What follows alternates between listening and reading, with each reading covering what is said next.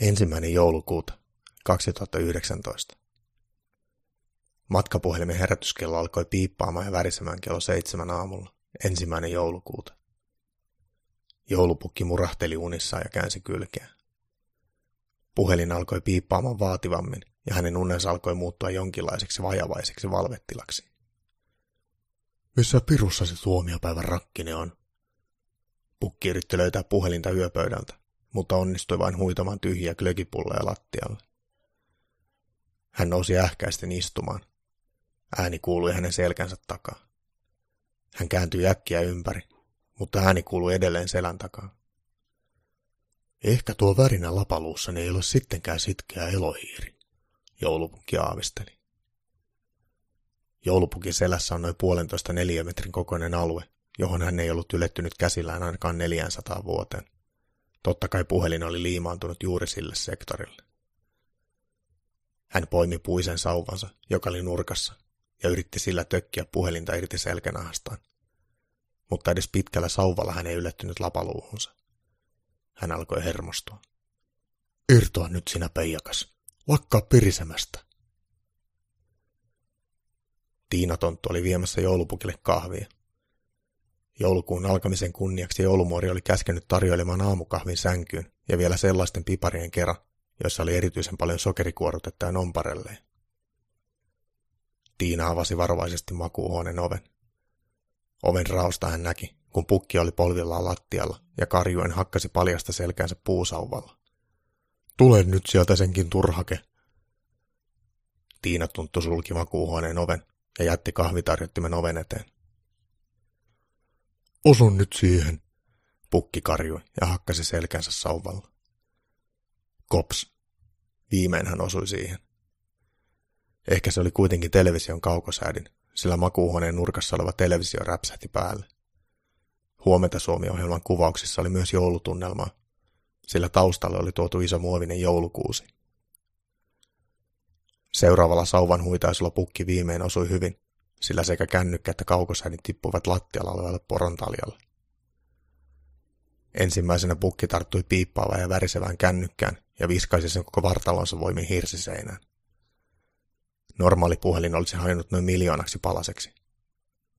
Joulupukilla oli kuitenkin käytössä vanha kunnon Nokia 330, johon ei tullut naarmuakaan. Hän joutui sammuttamaan herätyksen perinteisesti puhelimen painikkeesta. Seuraava vieraamme kertoo meille hiilineutraalista joulusta. Aamuohjelman juontaja Mervi Kallio sanoi televisiosta. Mikä ihme se sellainen on?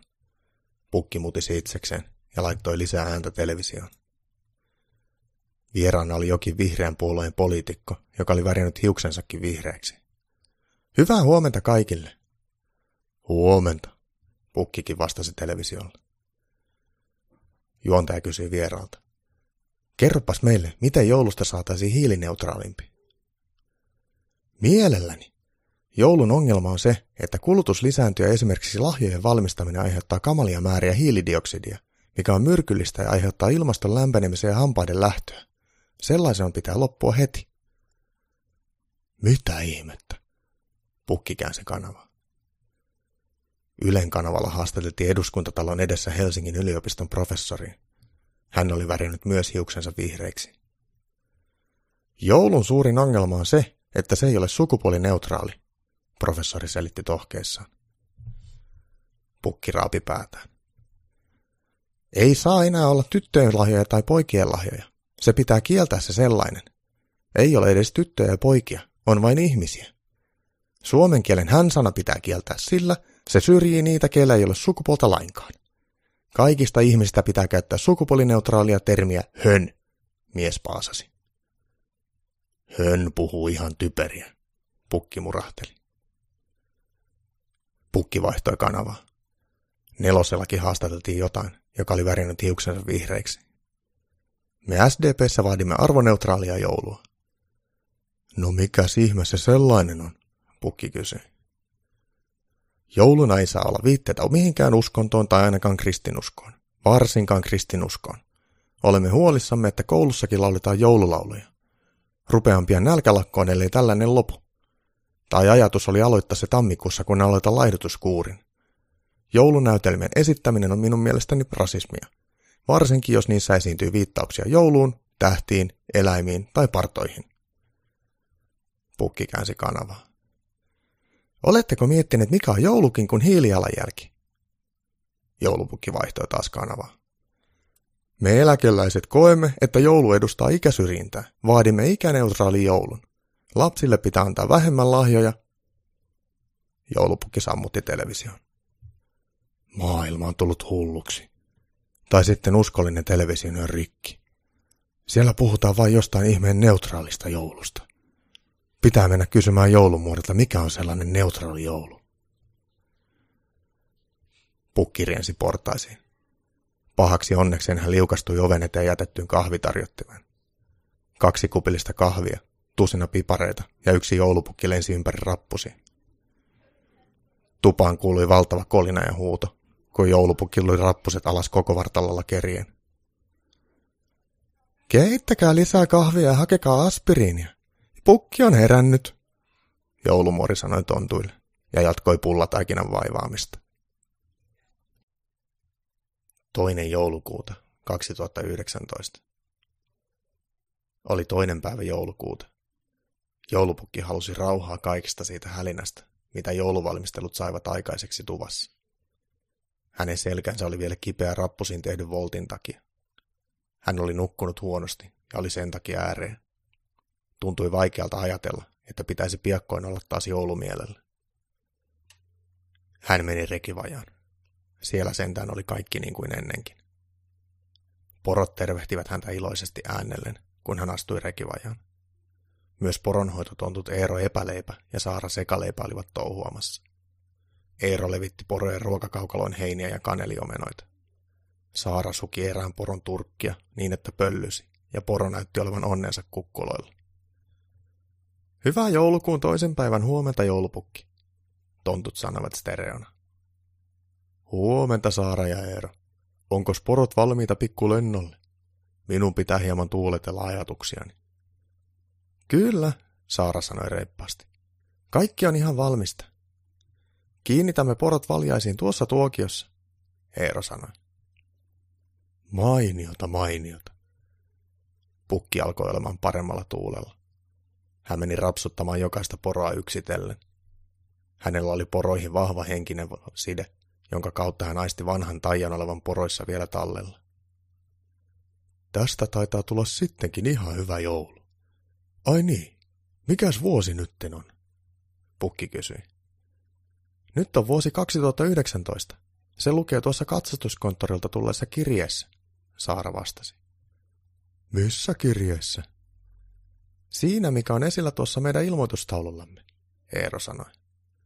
Joka on tuon kaapin takana, Saara jatkoi. Kaapin?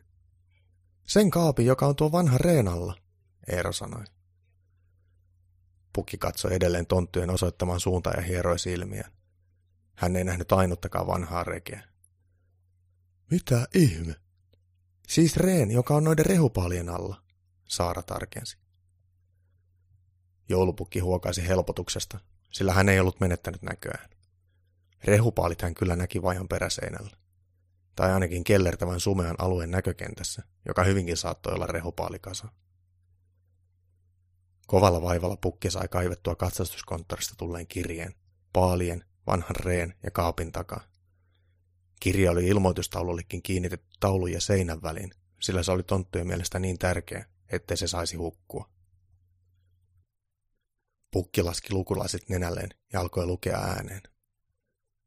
Ympäristöministeriöstä on tehnyt hallitusohjelman mukaisen päättämättä jättämättä olemispäätöksen. Eli jätimme olla päättämättä, että hiilidioksidipäästöjen rajoitukset koskevat myöskin myyttisten olentojen kulkuneuvoja.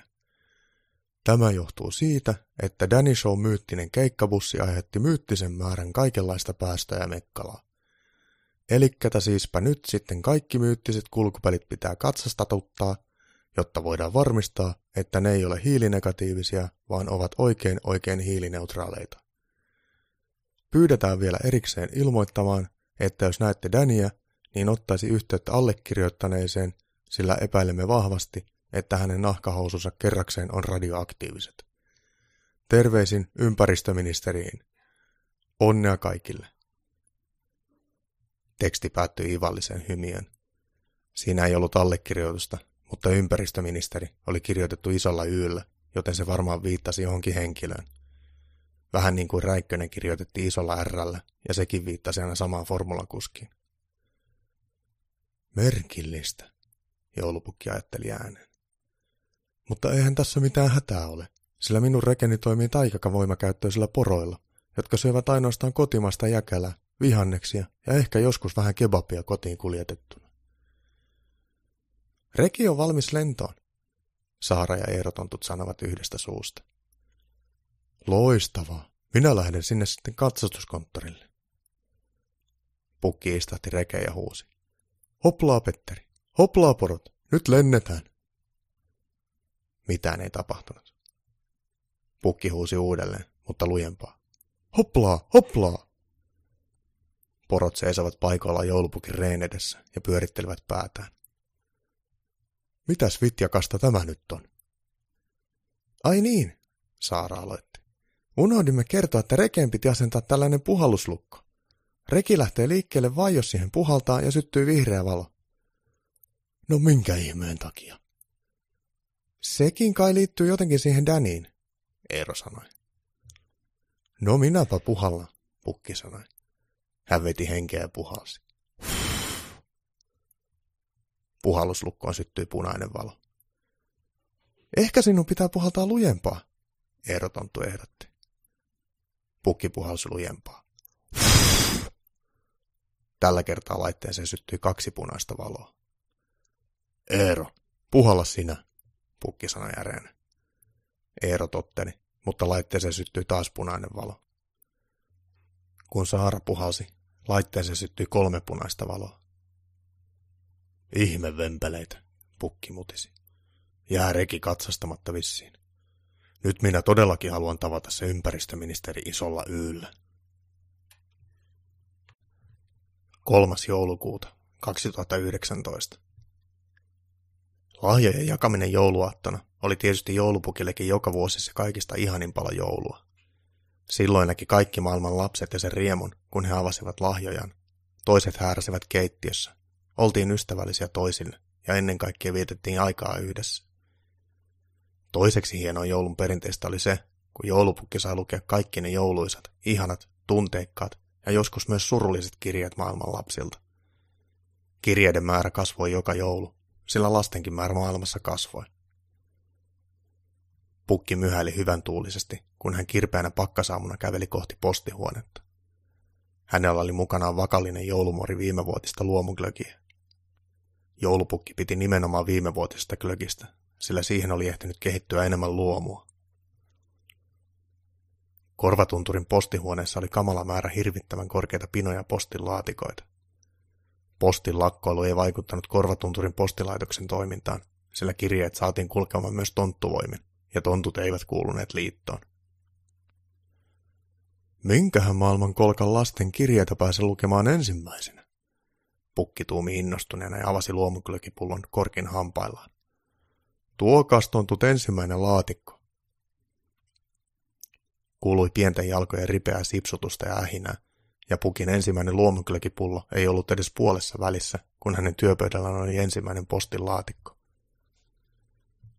Joulupukki donkkasi tyhjän pullon postihuoneen nurkassa olevaan paperinkeräysastiaan ja röyhtäisi äänekkäästi. Sitten hän katsoi laatikkoa. Laatikon kyljessä luki. From the Brysseli. Voi nyt saatava. Voi vitja.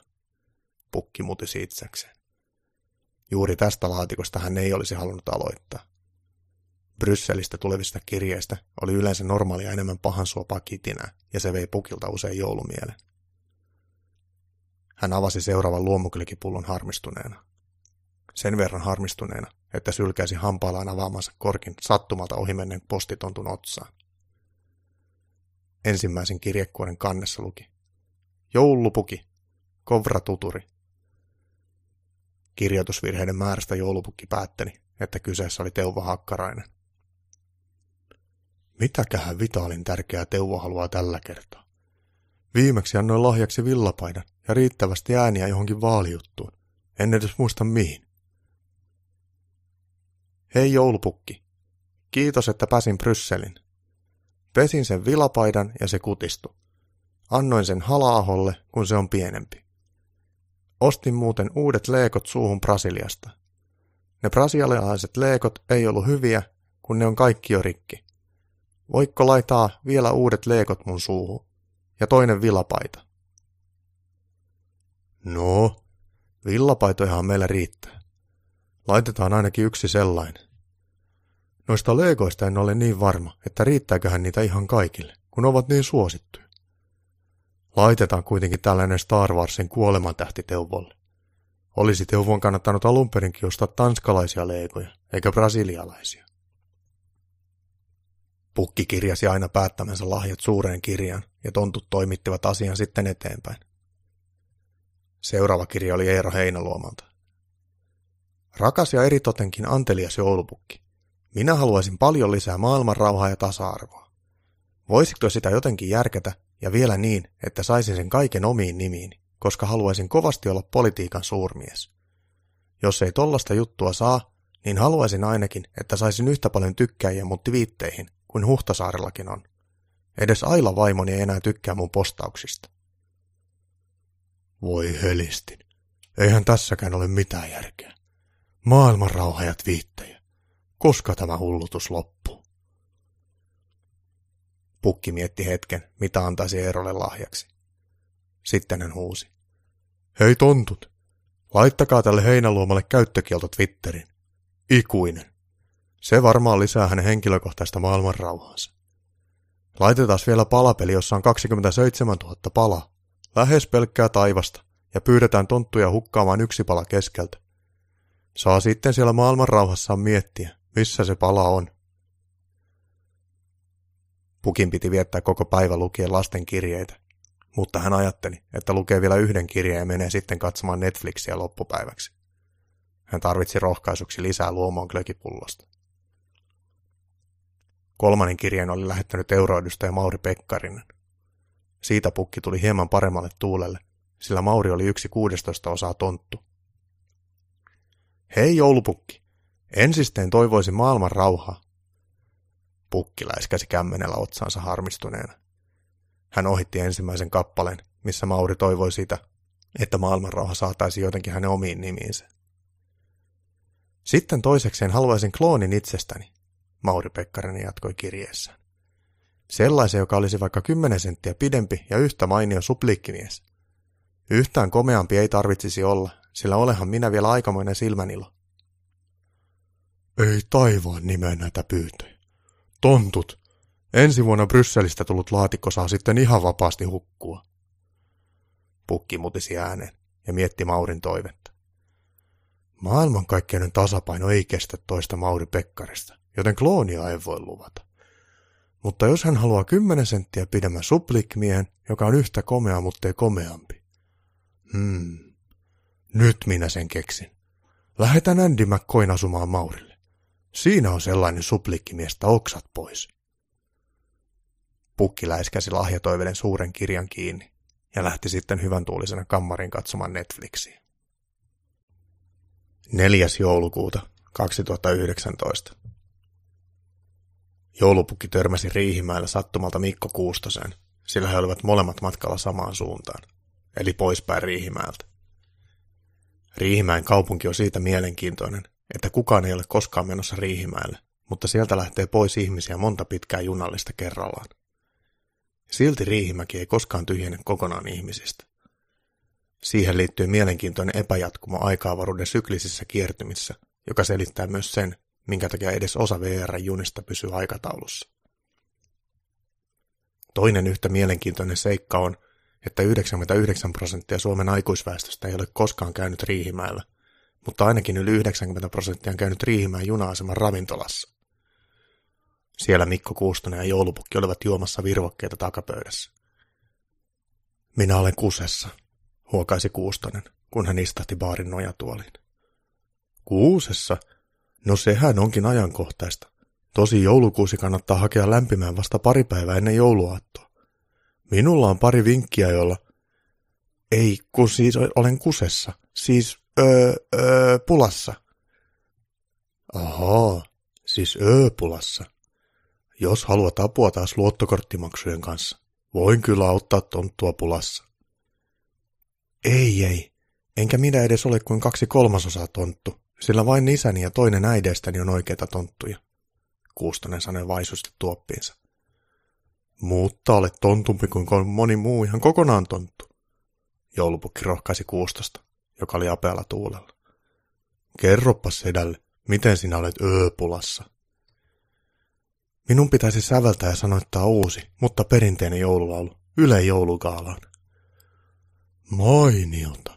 Sinultahan se sujuu, kun olet niin taitava laulunikkari. Joulupukki alkoi hyräilemään, niinpä niin, murheisiin, join kaktusviinaa.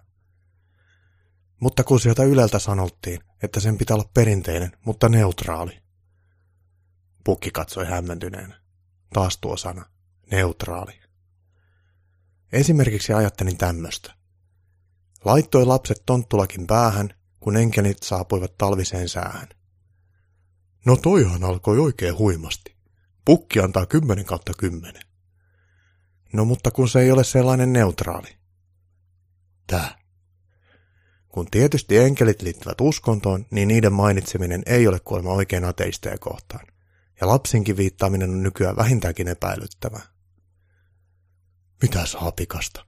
Kaikissa joululauluissa on lapsia. Sitten tämä.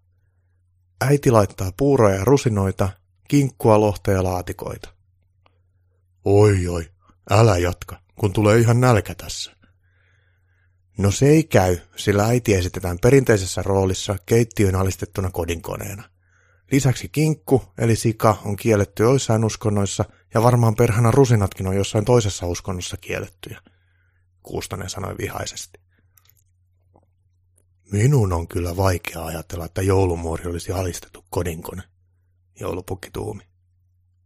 Tai jos muori olisi kodinkone, se olisi sellainen kodinkone, joka suutuspäissään lyö toisia paistinpannulla.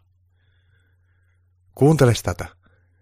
Punaiset kynttilät luo tunnelmaa ja valkoisena hohtaa talvinen maa. No tuossa nyt ei voi olla mikään vikana, joulupukki sanoi itse varmasti. Punaista väriä ei saa mainita, sillä se usein yhdistetään politiikkaan. Valkoistakin väriä voidaan pitää rasistisena. Jos mainitsee yhden värin, niin pitää mainita sitten kaikki. Ahaa. Ja kynttilöitä ei saa mainita, kun ne eivät ole hiilineutraaleita. Sähkökynttilät saa sanoa, mikäli niitä käytetään vain fossiilivapaasti tuotetulla energialla, mutta ei kuitenkaan ydinvoimalla. No, mitä meinaat heille sitten ehdottaa? Joulupukki kysyi. Jos tarjoat seitsemännen tuopin, niin lue sen sulle, Kuustanen ehdotti. Pukki vinkkasi tarjoilijaa tuomaan uudet tuopit. Mikko Kuustanen köhäisi ja alkoi lukea. Ihmiset kaikenikäiset laittavat päähineen päähänsä tai sitten eivät laita. Siivekkäät mielikuvitusolennot lentävät tai kävelevät pitkin maita tai taivaita. Henkilö, jolla ei välttämättä ole sukupuolta, valmistaa etnistä ja moraalista ruokaa, ei lihaa, vaan soijaa, ituja ja muualla kuin Suomessa tehdystä kasviksista tehtyä vuokaa. Sateenkaariliput luovat vähemmistöille, mutta vain hyville sellaisille, vapautunutta tunnelmaa. Hiilidioksidia ei tuoteta, niin monikulttuuristi eri väreissä loistaa maa, mutta ei kuitenkaan isänmaa.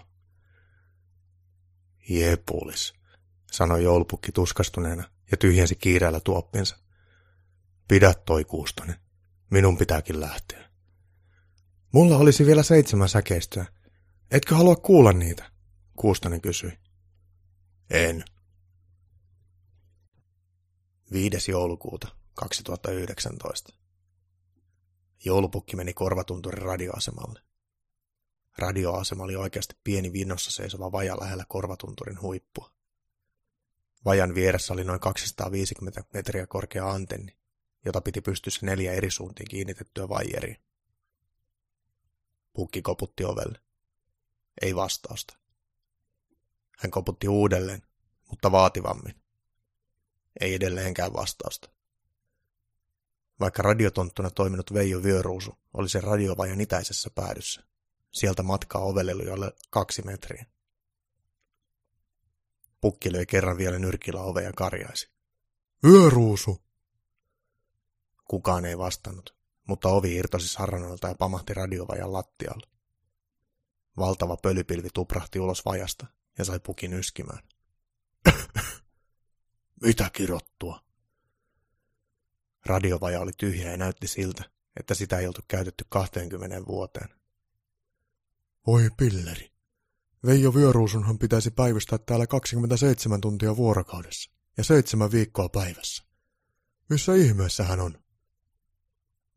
Joulupukki huomasi seinällä käsin kirjoitetun lapun. Hei, minusta Veijosta, joka oli radioamatööri tonttumestari, ollaan nyt ylennetty some-amatööri tonttumestari. Terveisin Veijo, some-amatööri tonttumestari, entinen Veijo, radioamatööri tonttumestari. Eikö tämä mielettömyys koskaan pääse loppumaan? Joudunko itse opettelemaan käyttämään radiolähetintäkin? Pukki alkoi raivoissaan painelemaan kaikkia radiolähettimen namiskuukkeleita, joita oli paljon. Radio päästeli erilaisia piipityksiä, rahinoita, kolinoita, lorinaa, huokailua, vingutusta, säksätystä, pulinaa, pauhua, sihinää, voivottelua, väreilyä ja aggressiivista suhinaa. Lopulta joulupukki löysi sellaiset namiskuukkelit, että hän oletti radion olevan valmis lähetykseen. Hän tiesi sen siitä, että kaikkien ylimpänä paloi valo, jossa luki, että valmis lähetykseen. Kuuleeko Pasi Viheraho? Pasi Viheraho, kuuluuko? Hashtag. Joulupukki huuteli radion mikrofoniin. Hashtag Pasi Viheraho, kuuluuko? Kuuntelen. Juu, kuulenhan minä. Hyvin kuuluu, ääni radiossa vastasi. Hashtag, minäkin kuulen sinua, Pasi. Joulupukki, ei sinun tarvitse sanoa aina joka lauseeseen hashtag, Pasi Viheraho sanoi radiossa. Asia selvä, hashtag, pukki vastasi. Oliko sinulla jotain asiaa minulle? Pasi kysyi radiossa. Oli asiaa ja on vieläkin. Ne penteleet ovat kieltäneet joululaulut, joulupukki sanoi vihaisena. Miten ne voi kieltää? Lauluja ei olla kielletty, mutta niissä ei saa mainita joulua, lunta, jouluruokia, tonttuja, enkeleitä eikä oikeastaan mitään, mikä kuuluu oikeasti jouluun. No voihan nyt tyhmyyksien tyhmyys, Pasi Viherahokin ymmärsi tilanteen. Mitähän sille tilanteelle voi tehdä? Minulla on suunnitelma, pukki aloitti. Aja ensin se mersusi, jossa on radiolähetin takaosassa tänne korvatunturille. Minä olen jo tässä pihassa, ääniradiossa sanoi.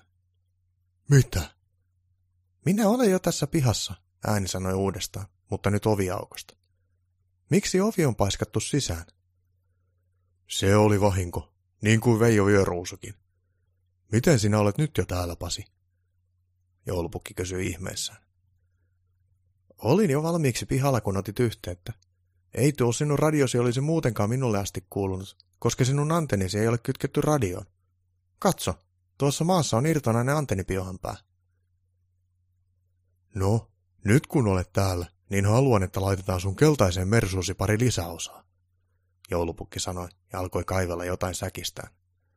Täältä löytyy kaksi Nasan kokeellista rakettia ja 364 cd joululauluja eri kielillä. Sanoit, että nuo raketit on kokeellisia, eli niitä ei ole siis testattu ja kukaan ei tiedä toimiiko ne, vai? Pasi Viherau sanoi epäluuloisena. Ei hätää, siellä Nasalla kaikki on vähän kokeellista, ja niiden raketit posahtelee aina silloin tällöin, joulupukki rahoitteli. Ai posahtelee vai? Tuossa on avaruusteippiä. Kiinnitä sillä nuo raketit mersuusi. Meillä on vähän kiire. Tässä teipissäkin lukee, että kokeellinen, Pasi sanoi epäillen. Juu, juu, sekin on Nasalta. Muut ei oikea avaruusteippiä teekään. Pasi teippasi yhden raketin autonsa kumpaankin kylkeen. Sinun pitää lentää ainakin 19 päivää maailman ympäri ja soittaa autosi radiolähettämästäsi joululauluja. Sinun pitää muistaa vaihtaa cd aina sen mukaan, minkä maan päällä lennät. Mistä minä tiedän, minkä maan yllä olen, sillä maita on niin kamalan paljon. Käytä tätä karttaa. Joulupukki ojensi Pasille kartan, missä pohjoisena pali keskellä. Mantereet kiersivät sitä kehässä, ja ulkokehällä oli toinen jäätikkö. Kartan ylälle reunassa luki Flat Earth Society, eli suomeksi Litteän maan yhteisö. Pasi katseli karttaa ihmeissään. Miten tässä muka? Laita turvavyöt kiinni ja irrota käsijarru. Raketit palaa jo. Hei, miten tätä ohjataan? Pasi Viherahon ääni hukkui valtavan pauhuun, joka syntyi raketeista, kun ne sinkosevat Pasin ja hänen keltaisen mersunsa avaruuteen. Ja muuten, tänä jouluna kaikki maailman lapset ja joulumieliset saivat kuunnella radioistaan oikeita joululauluja. Sellaisia joululauluja, joissa syötiin kinkkua, lumi oli valkoista, tonttulakit punaisia, enkeleillä oli oikeat siivet, kynttilöitä sai polttaa ja Jeesus sai syntyä ihan kaikessa rauhassa seimessään. 6. joulukuuta 2019. Ai että teki hyvää. Kylläpäs tänä aamuna homma toimi hyvin. Toivottavasti putket kestää tuon kaiken. Onkohan sitä puuroa lisää? Tuntui niin hyvälle, että tekisi mieli mennä uudestaan vessaan. Pahasta aalu seurasi veteraanien keskustelua raivoissaan. Verisuoni alkoi pullistua hänen ohimollaan. Hänen pahin vihahahmonsa, joulupukki, oli myös tilaisuudessa ja sai raivostuttavan paljon huomiota hauskoilla jutuillaan. Stalo oli ajatellut pilaavansa veteraanien itsenäisyyspäivän juhlan lisäämällä Veteraaniliiton aamupuuro ulostuslääkettä kunnon annoksen. Valitettavasti homma meni hänen kannaltaan piloille, sillä veteraanit olivatkin nimenomaan sellaisen lääkityksen tarpeessa. Veteraanit olivat suorastaan riemuissaan, toisin kuin pahas Taalo. Muistatteko vielä, kuka pahas Taalo oli? Pahas Taalo oli joulupukin tavoin myyttinen olento, mutta hän oli vain pukin vastakohta. Pahas Taalo oli syntynyt perjantaina 13. joulukuuta hyvin hyvin kauan sitten. Paljon ennen kuin Paava Väyrynen oli politiikassa, tai ennen kuin meidän tuntemiemme kansakuntia oli edes olemassa. Pahan Staalon kurjana kohtalona oli yrittää aina pilata toisten ihmisten, tonttujen ja olentojen joulu. Joskus hän saattoi siinä vähän onnistuakin, mutta useimmiten hyvyys voitti. Koska Stalon ensimmäinen idea pilata soteveteraania joulujuhla lisäämällä ummetuslääkettä puuroon oli epäonnistunut, hän suunnitteli jo jotain perinteisempää ja räjähtävämpää. Sotaveteraanien joulujuhlassa järjestettiin joka joulu bingo. Jokaiselle kierrokselle oli palkintona suomalainen kinkku, ja viimeisellä kierroksella kinkkuja sai kolme. Pienempinä palkintona jaettiin kahvipaketteja ja lahjakortteja. Staalo oli piilotunut bingopöydän alle. Kun oli toiseksi viimeinen kierros ja yleisö keskittyi taputtamaan kinkun voittajalle, paha Staalo alkoi toimia. Vaivihkaa hän ujutti luihun kätensä laatikkoon, jossa oli edellisen kierroksen arvotut pallot. Hän ehti juuri ja juuri nappaamaan yhden pallon sieltä, niin että kukaan ei nähnyt. Punainen pallo oli numero 13. Se oli Staalon syntymäpäivä, joten hän ajatteli sen tuovan onnea. Staalo oli saanut eräältä Naton leivissä olevalta trollilta erittäin voimakasta Semtex-muoviräjähdettä. Muoviräjähde oli sellaista, että jo pieni määrä saattoi aiheuttaa erittäin suuret vahingot. Staalo halkaisi bingopallon numero 13 linkkuveitsellään. Sitten hän tunki molemmat puolikkaat täyteen muoviräjähdettä. Hän työnsi pallon sisään ajastimen, joka antoi kymmenen minuuttia aikaa ennen räjähdystä. Sitten hän yhdisti puolikkaat. Hän ujutti pallon takaisin laatikkoon. Bingoillan isäntänä toimi Martti Ahtisaari, joka ei ollut sotaveteraani, mutta suostui mielellään bingoisenäksi ruoka- ja juomapalkalla. Hän otti käytetyt pallot ja kaatoi ne uudestaan käsin pyöritettävään bingolaitteeseen. Sinne meni myös se epäonnen pallo 13. Keittiössä oli lotista koostuva 15 hengen vapaaehtoisjaos, joka valmisteli jo bingon jälkeisiä kahvitarjoiluita. Tarjolla olisi kohta voileipiä, joulupipareita, joulutorttuja, glögiä, kahvia ja teetä. Moni veteraani oli käynyt myös kysymässä, saisiko aamupäivällä tarjottua puuroa vielä lisää. Onneksi sitä oli vielä ison kattilan pohjalla jäljellä. Ruokasalin suuri pöytä oli katettu jo ja koristeltu joulun värejä kynttilöin. Ainoastaan kahvia ja teen valmistumista odoteltiin. Joulupukkikin osallistui bingoon. Hän oli voittanut kolme kahvipakettia ja lahjakortin giganttiin. Kaikista eniten hän halusi saada kinkun tuliaiseksi korvatunturille. Viimeinen kierros oli meneillään. Joulupukki ajatteli, että hänellä kävisi viimein hyvä tuuri. 42. Martti Ahtisaari kuulutti mikrofoniin. Yes, pukki ajatteli. Ole jo kahden numeron päässä. Hän vilkaisi vieressä istuvan veteraanin lappua. Ei sampuri. Tuoltakin puuttuu vain kaksi numeroa. Yhdeksän, kuulutti Ahtisaari. Yes, sanoi pukki vahingossa ääneen. Yes, sanoi myös veteraani hänen vierellään merkatessaan osuneen numeron punaisella tussilla. Pahasta alo katsoi pöydän alla kelloa. Pommi räjähtäisi 22 sekunnin päästä, ja kuolonuhreja täydessä salissa tulisi varmasti paljon. Onneksi hän itse oli suojassa pöydän alla. Pukki vilkaisi viereisen veteraanin lappua. Häneltä puuttui numero 14. Pukilta itseltään puuttui numero 13. Kolmen kinkun voitosta tulisi tiukka taistelu. Martti Ahtisaari nosti pallo ja luki mikrofoniin. Pallo numero 13.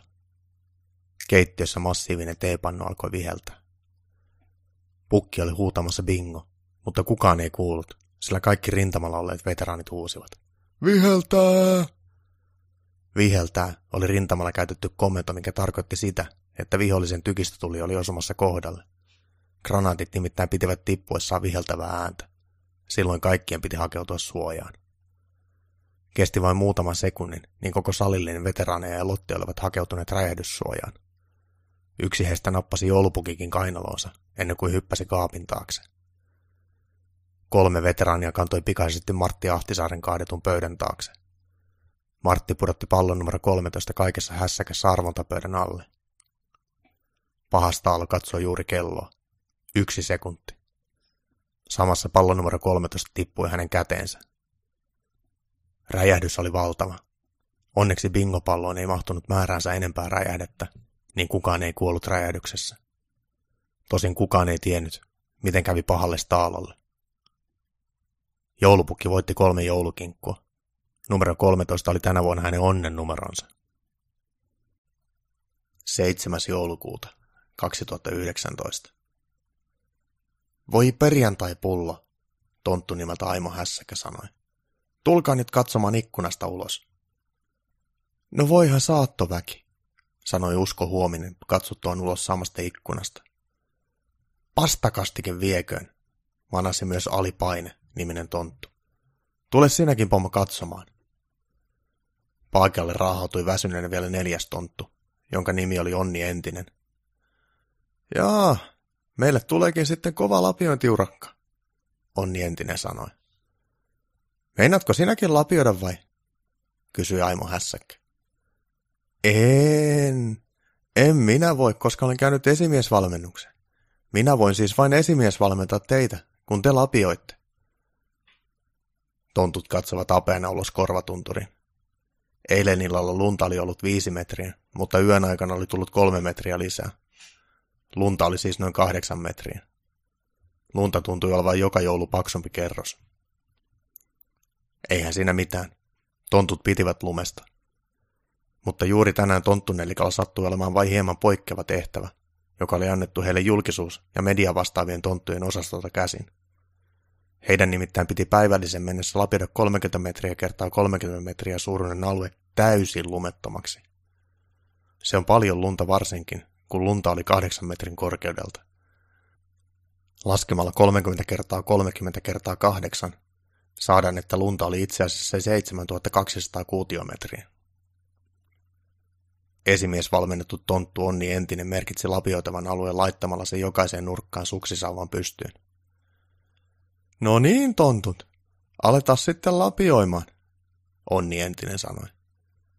Aiotko sinäkin siis lapioida? Usko Huominen kysyi. En tietysti voi, kun minut on kerran esimies valmennettu. Minä toimin vain esimiehenä. Aimo Hässäkkä, Usko Huominen ja Ali Paine alkoivat lapioimaan. Tontut olivat kovia ja ripeitä tekemään töitä, joten lumi alkoi lentämään kaaressa pois alueelta. Tontut huhkivat ilman taukoa kokonaisen tunnin. Sitten he päättivät pitää glögijuontitauon.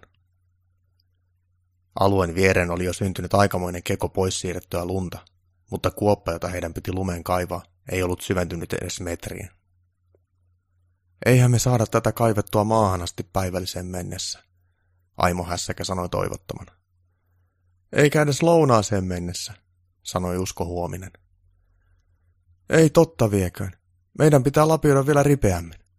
Vetäkää sklögit naamari ja aletaan tekee hommia, alipaine sanoi. He huhkivat tunnin, mutta vielä entistäkin ripeämmin. Tauon alettua he avasivat uudet glögipullot ja ryhtyivät arvioimaan suoritustaan.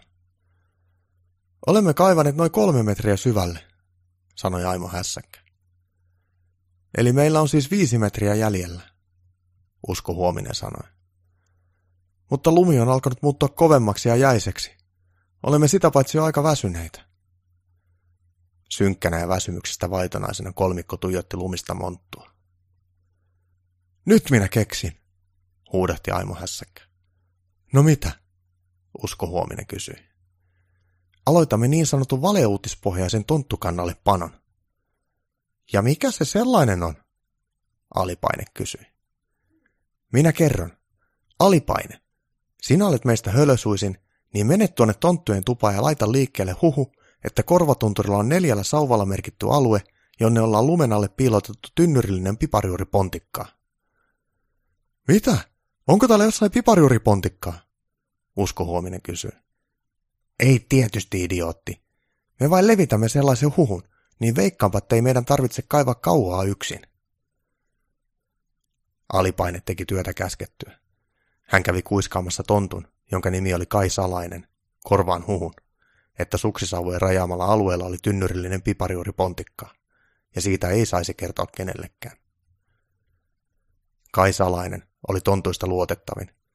Hän osasi pitää lähes aina salaisuudet, ja paljoakaan ei pölyssyt salaisia asioita eteenpäin.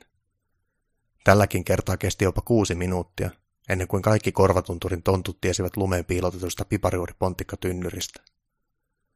Sen jälkeen kesti noin neljä minuuttia. Niin pienellä alueella oli yli 200 tonttua kaivamassa lunta pois alueelta. Aimo, Usko ja Ali katsovat erittäin tyytyväisenä tilannetta kuopan reunalta. 200 tonttua oli paljon tehokkaampi kuin kolme tonttua.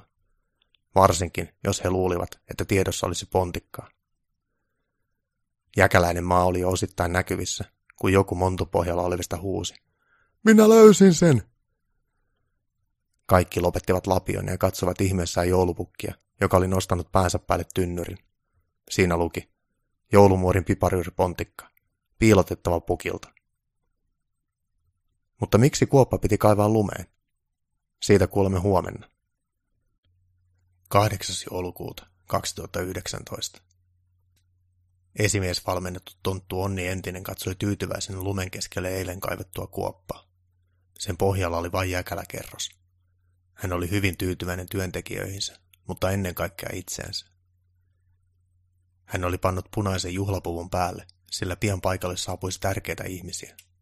Hän oli sanonut alaisille Naimo Hässäkälle, Usko Huomiselle ja Alipaineelle, että laittaisivat myös siistit vaatteet päälle, mutta kuitenkin sellaiset, ettei jäisi epäselväksi, että Onni itse on kaikista esimiesvalmennetuin tonttu. Jo ennen sovittua aikaa paikalle tuli iso maastoauto, joka veti perässään isompaa asuntovaunua. Autosta hyppäsi viisi ihmistä, jotka alkoivat heti asettelemaan tikkaita, joilla pääsi montun pohjalle. He kuskasivat sinne valaisimia, kameroita, jalustoja ja suuren määrän erilaista teknistä sälää. Heistä kukaan ei vaikuttanut kuitenkaan erityisen tärkeältä ihmiseltä. Onni entinen meni yhden miehen tykö, joka kantoi olallaan paksua mustaa johdinkelaa. Minä olen Onni Entinen, esimiesvalmennettu. Kukas sinä olet? Olen kuva ja kaksi, mies vastasi ja katosi Kelan kanssa montun pohjalle. Kun Onni entinen esittäytyy muille, hän sai selville, että he ovat kuvaaja yksi, valomies, ääninainen ja Veijon assistentti. Kovin kummallisia nimiä näillä ihmisillä onni tuumi. Pian pimeältä taivaalta alkoi kuulua helikopterin ääntä. Onni entinen ilahtui, sillä tärkeät ihmiset kulkevat aina helikopterilla paikasta toiseen. Niin teki ainakin Matti Nykänen, Cheek ja Jari Sillanpää ennen. Kun helikopteri laskeutui lumeen, ovet pysyvät kiinni, kunnes maahan niiden eteen oltiin levitetty musta paksu kumimatto. Sitten ovet aukesivat ja tärkeän näköinen henkilö astui helikopterista matolle. Hän oli varmasti tärkeä henkilö, sillä hänellä oli minkkiturkki, suuri violetti lierihattu ja kauboisaappaat. Mies katsoi ylpeän oloisesti nenänsä vartta pitkin ympärilleen, Happamasta naamasta päätellen hän ei tykännyt näkemästään. Onpas täällä ihan penteleesti lunta, mies sanoi lausuen sanansa niin, että kaikille tuli selväksi, että hän vihasi lunta. Kyllä, herra. Täällä on lunta joka vuosi vain enemmän. Minä olen Onni Entinen ja olen käynyt esimiesvalmennuksen. Kuka sinä olet, herra? Onni sanoi ja ojensi kätensä. Minä olen herra Baltasar, mies sanoi, mutta ei kätellyt Onnia. Oletko sinäkin käynyt esimiesvalmennuksen? En, mutta minä pidän esimiesvalmennuksia, herra Baltasar sanoi ylseänä. Oo, sepäs on aivan mahtavat, Onni sanoi ja kumarsi Baltasarille. Herra Baltasar napsautti sormiaan ja muutaman sekunnin kuluttua hänen assistenttinsa toi hänelle suuren viinilasin. Kun hän napsautti toisen kerran, hänelle tuotiin myös valmiiksi sytytetty paksu sikari. Työryhmä ja tontut pääsivät tikapuita pitkin lumesta puhdistetun montun pohjalle. Ongelmia muodostui vain, kun herra Baltasar ei suostunut luopumaan viinilasistaan ja sikaristaan tikapuiden käytön ajaksi. Onko täällä kaikki valmista kuvauksia varten? Herra Baltasar kysyi, kun istahti hänelle tuotuun ohjaajan tuoliin. Kyllä on, herra. Toimme myös sen poro, jonka tilasit, Onni entinen sanoi. Minä haluan ikuistaa elokuvakameralla sen, miten porot nykyään kärsivät ilmastonmuutoksesta. Ja mitenköhän ne siitä kärsivät? Onni kysyi varovaisella äänellä. Ne kärsivät siitä kaikin tavoin.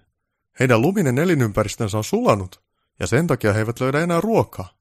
Ilmansaasteet ovat muuttaneet heidän valkoiset turkkinsa ihan harmaiksi. Taustalla vitivalkoinen poro söi aivan riemuissaan jäkälää, jota oli kaivettu esiin ihan vain häntä varten. Valot, kamerat, kuvaus ja action, herra Baltasar huusi. He kuvasivat minuutin, kun poro riemuiten veteli jäkälää poskeensa. Videon lopulla poro röyhtäisi, pieraisi ja tuuletti etukavioillaan kuin Teemu Selänne. Poikki, herra Baltasar huusi. Poro pieräsi taustalla uudelleen. Tämä ei näytä yhtään aidolta. Ensinnäkin tuo poro on aivan liian lihava ja onnellinen. Toisekseen maisema ei näytä riittävän kesäiseltä ja lämpimältä. Mutta eihän se voikaan näyttää aidolta, kun täällä on aina metreittäin lunta ja pakkastakin yleensä tällainen 40 astetta. Onni erehtyi ajattelemaan ääneen. No voi persilia, eihän sellainen kiinnosta ketään. Suomen luonnonsuojeluliitto tilasi meiltä nimenomaan filmin, joka on tehty korvatunturilla, ja jossa porot kärsii, kun ilmasto on lämmennyt. Tähän tarvitaan lisää draamaa. No, ehkä me saadaan sen isästä draamaa, jos me vain oikein yritämme, sanoi Onni Entinen. Minut on esimies valmennettu, joten kyllä minä jotain keksin. No hyvä, minä menen asuntovaununi pitämään tauon. Tulen kahden tunnin päästä takaisin. Kun herra Baltasar oli mennyt asuntovaununsa tauolle, hänen avustajansa ja tontut jäävät pohdiskelemaan, miten poron kuvaamiseen saataisiin lisää dramatiikkaa. Onni entinen oli esimiesvalmennuksessa ollessaan kuullut, että parhaat ideat saataisiin, kun niitä kysyttäisiin nimettömästi paperilapuilla ja sitten äänestettäisiin ideoista parhaat. No niin, tehdään niin, että jokainen hakee paperia ja kynän. Sitten kirjailee siihen ideaan, miten tähän saadaan dramatiikkaa. Sitten ne kerätään tähän minun tonttuhattuuni ja minä äänestän kesken niistä ideoista parhaat. Se sopi kaikille. Asia järjestyykin melko lailla hyvin. Ideoita tuli yhteensä kahdeksan, josta Onni valitsi kolme mielestään parasta. Ne pantiin heti toimeen, ja kun tuli valmista, Onni sanoi, menkää hakemaan herra Baltasar, kaikki on valmista.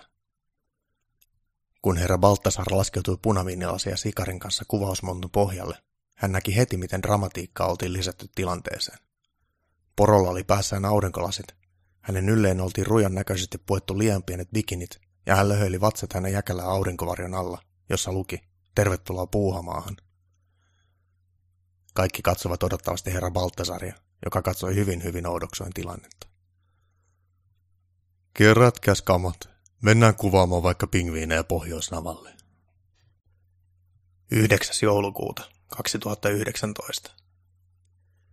Eräs joulun herkullisimmista päivistä oli aina se, kun korvatunturin väki maisteli uusia ja vanhoja herkkuja, vertaili niitä ja valitsi mitä tarjottaisiin joulupöydässä ja mitä herkkuja vietäisiin lahjaksi esimerkiksi niille perheille, joilla ei ollut varaa jouluruokaan. Jopa presidenttipariskunnalle vietiin lahjaksi jouluruokia, mutta ei siksi, että heillä ei olisi rahaa, vaan siksi, että se oli jonkinlainen perinne. Joulupukki ja joulumori olivat tietysti aina mukana ruokaraadissa valitsemassa ruokia, mutta usein mukaan oltiin kutsuttu joitain tonttujakin. Tällä kertaa vieraana oli Juha Mieto, joka oli ihan täysin tonttu, ja Mikko Alatalo, joka oli vain vähän tonttu. Tilaisuus oli juhlava ja tuvassa vallitsi jotenkin jännittävä tunnelma. Mikko ja Juha olivat jopa laittaneet puvun päälleen. Tosi Juha Miedolla oli takinalla selvästi Jussipaita. Jokaiselle neljälle raadin edustajalle oli annettu kynä ja paperia, johon merkitä arvosanat eri tuotteille. Minä on aina ollut pitkän matkan urheilija, mutta nälä sen ole ennen näin pitkää ollut, Juha Mieto sanoi. Meillä eduskunnassa saadaan voileipiä ainakin joka tunti, ja aina on neljää lajia syötäviä leipiä, ja sitten on yhtä lajia vegaanien leipiä. Se on niin notta, minä on laittanut leivän päälle vegaania, enkä edes margariinia. Mä laitan vaan valion voita ja runsahalla kärellä. Kyllä se ruoka sieltä tulee. Joulupukki rauhoitteli ystäviä. Tänä vuonna on tarjolla paljon uusia ruokalajeja, joulumuori sanoi. Sieltä tuleekin ensimmäinen arvosteltava ruoka. Tää on jotain sikaa, kun laatikon kannessa on siannaama, Mikko Alatalo arveli. Ruoan tuonut tarjoilijatonttu täsmensi. Ruoka on vain pakattu kierrätetyistä sanomalehdistä tehtyyn vuokaan. Tuo kuva tuossa on ilmeisesti Antti Rinteen vaalimainos. Vuuan sisällä on hiilidioksidivapaata luomumaksalaatikkoa. Jokainen avasi vuokansa kierrätyspaperista tehdyn kannen. Sen alta paljastui läpikiiltävä ja kelmeää limaa. Onkos tämä maksalaatikkoa? Joulupukki kysyi mutustellassaan ensimmäistä lusikallista. Jotenkin tulee mieleen nuoruus, Mikko Alatalo sanoi ja otti toisen lusikallisen paljon rohkeammin. On, nimenomaan hiilidioksidivapaata luomumaksalaatikkoa. Se tuotetaan Australiassa maanalaisissa luolissa säteilyttämällä siellä kasvavaa hometta radioaktiivisella säteilyllä. Kaikki sylkäisivät ruoan takaisin vuokaan, paitsi Mikko Alatalo, joka otti vielä vähän lisää. Totaminen laittaisi edes suksien pohjaa, kommentoi Juha Mieto äänekkäästi. Seuraava ruokalaji oli tulossa maisteltavaksi. Alkaa kyllä kurnimahan mahassa. Mitäköhän hyvää nyt olisi tarjolla? Mikko Alatola kysyi samalla kun nuoli vielä edellisen ruokalajin vuokaa tyhjäksi. Täältä saapuu ilmastokompensoituja joulupipareita, iloinen tonttu sanoi tuodessaan tarjotinta, jossa oli pipareita. Ilmastokompensoituja joulu? Mitä? Joulupukki ihmetteli. Nämä ainakin näyttävät herkullisilta, joulumuori sanoi innoissaan. Ja maistuvat, jatkoi Mikko Alatalo suutäänä keksiä. Ei näistä kyllä nälkä lähde, vaikka sata vetäsisi kitusi. Miksi näihin pipareihin on kiinnitetty pieni pussi? Joulumuori kysyi. Totta, Peijoni. Mitäs täällä pussissa on? Joulupukki yritti avata pientä punaista kangaspussia. Täällähän on jotain hittolaa se pieniä pipanoita, Mieto sanoi. Nämä maistuvat ihan männyn siemeniltä, Mikko Alatalo korjasi. Kyllä, ne ovat männyn siemeniä. Kun syöt yhden piparin, voit kompensoida sen aiheuttaman ilmastonmuutoksen istuttamalla aavikolle kymmenen puuta. Minä ehdin syödä jo kaikki siemenet, Mikko Alatalo sanoi. Saat syödä nämäkin, Juha Mieto antoi oman pussinsa Mikolle. Joulupukki ja joulumuori tekivät samoin. Ei millään viitsisi matkustaa ihan aavikolle saakka istuttamaan noita, joulumuori sanoi itsekseen. Se on muuten niin otta mä lähden Rovaniemen herppukeriin syömään, ellei tästä tule tolkkua, Juha Mieto protestoi. Äläs nyt, Jussi. Seuraava ruoka tulee jo, joulupukki sanoi. Mitäs hyvää se mahtaa olla? Seuraavaksi tarjoilemme vastuullisen vaihtoehdon munkkeja, kuulutti tarjoilijatonttu. No sun saatava, Juha Mieto ärähti. Jo nimestä päättölööpi, että on ottaa taas jotain vihepiipelöiden tavarata. Tuoksuu kyllä herkulliselta tämä vastuullinen vaihtoehto, Mikko Alatalo sanoi. Maistetaas, joulupukki sanoi ja otti munkin. Onkohan täällä vastuullista hilloa? Nämä on ihan hyviä. Ei ihan ehkä yhtä hyviä kuin minun tekemäni, mutta kehtaa näitä tarjota, joulumuori sanoi, ja oli helpottunut, kun huomasi, että Juha Miedollekin kelpasi jokin ruoka. Antakas lisää, nytten on mietala nälkä. Juha otti korin pohjalta loput munkit. Hei, eihän mulle jäänyt enää, Mikko Alatalo sanoi huolissaan. Täällä ei ole enää kuin... Mikäs tämä on? Hän nosti korin pohjalta paperin. Mikko Alatalo alkoi lukemaan. Vastuullisuuslauseke. Jokaisesta syömästäni vastuullisen vaihtoehdon munkista lupaan pyhästi lahjoittaa tuhat euroa WWFn ilmastonmuutoksen vastaiseen kampanjaan. Hei, monta te söitte? Mä söin vaan puolikkaan. Mihin te kaikki hävisitte? Hei, tulkaa takas! 10. joulukuuta 2019. Joulupukki istuskeli navetan katolla ja joi joulumuorin tekemää viimevuotista luomuklökiä, jossa oli erittäin paljon luomua. Hän katseli ihmeessään taivaalle. Tänä vuonna ei ole juuri lainkaan revontulia, ystäväiseni, vaikka joulukuu on jo pitkällä, hän sanoi ihmeessään glögipullolle. Pitäisiköhän tästä olla huolissaan? Revontulethan syntyvät siitä, kun korvatunturin lahjatehtaiden taikapöly pääsee savupiipuista taivaalle.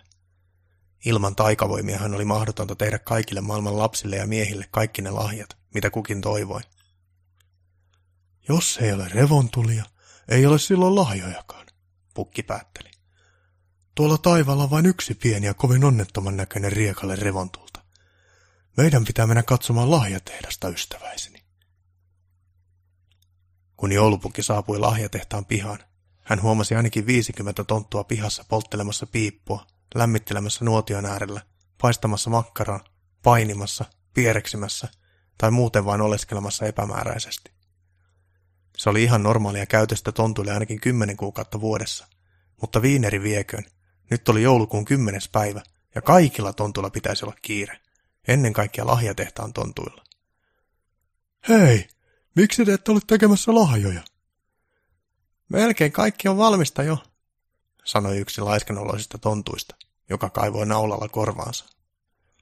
Pari tuotantolinjaa pyörii vielä, mutta niissä on kyllä tarpeeksi väkeä jo, sanoi tonttu, joka kaiveli puukolla ikeniä. Juu, ei meille kaikille ole työtä enää, sanoi tonttu, joka raapi vesurilla selkäänsä puhuessaan. Joulupukki astui lelutehtaan ensimmäiseen saliin. Siellä oli valot päällä, mutta kaikki salin tuotantoliinet olivat sammuksissa, ja paikalla oli vain yksi tonttu. Sekin nukkui. Mitä kirottua? Joulupukki ryntäsi seuraavaan suureen tehdassalin. Siellä oli sama homma. Kaikki lelutuotantoliinet olivat sammuksissa. Siellä oli kaksi tonttua, jotka nukkuvat nojaten toisiinsa. Voi vihtojen kevät! Pukki herätti toisiaan vasten nukkuvat tontut karjumalla hellästi heidän korvaansa. Herätkää, tai takaan, että päädytte saunatontuiksi Turkkiin. Huomenta, joulupukki, sanoi ensimmäinen tonttu. Huomenta, sanoi toinen tonttu.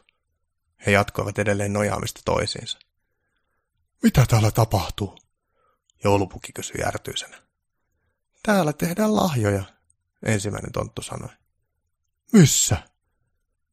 No kaikkialla, mutta tehdassalissa yksi ja kaksi teemme aineettomia lahjoja.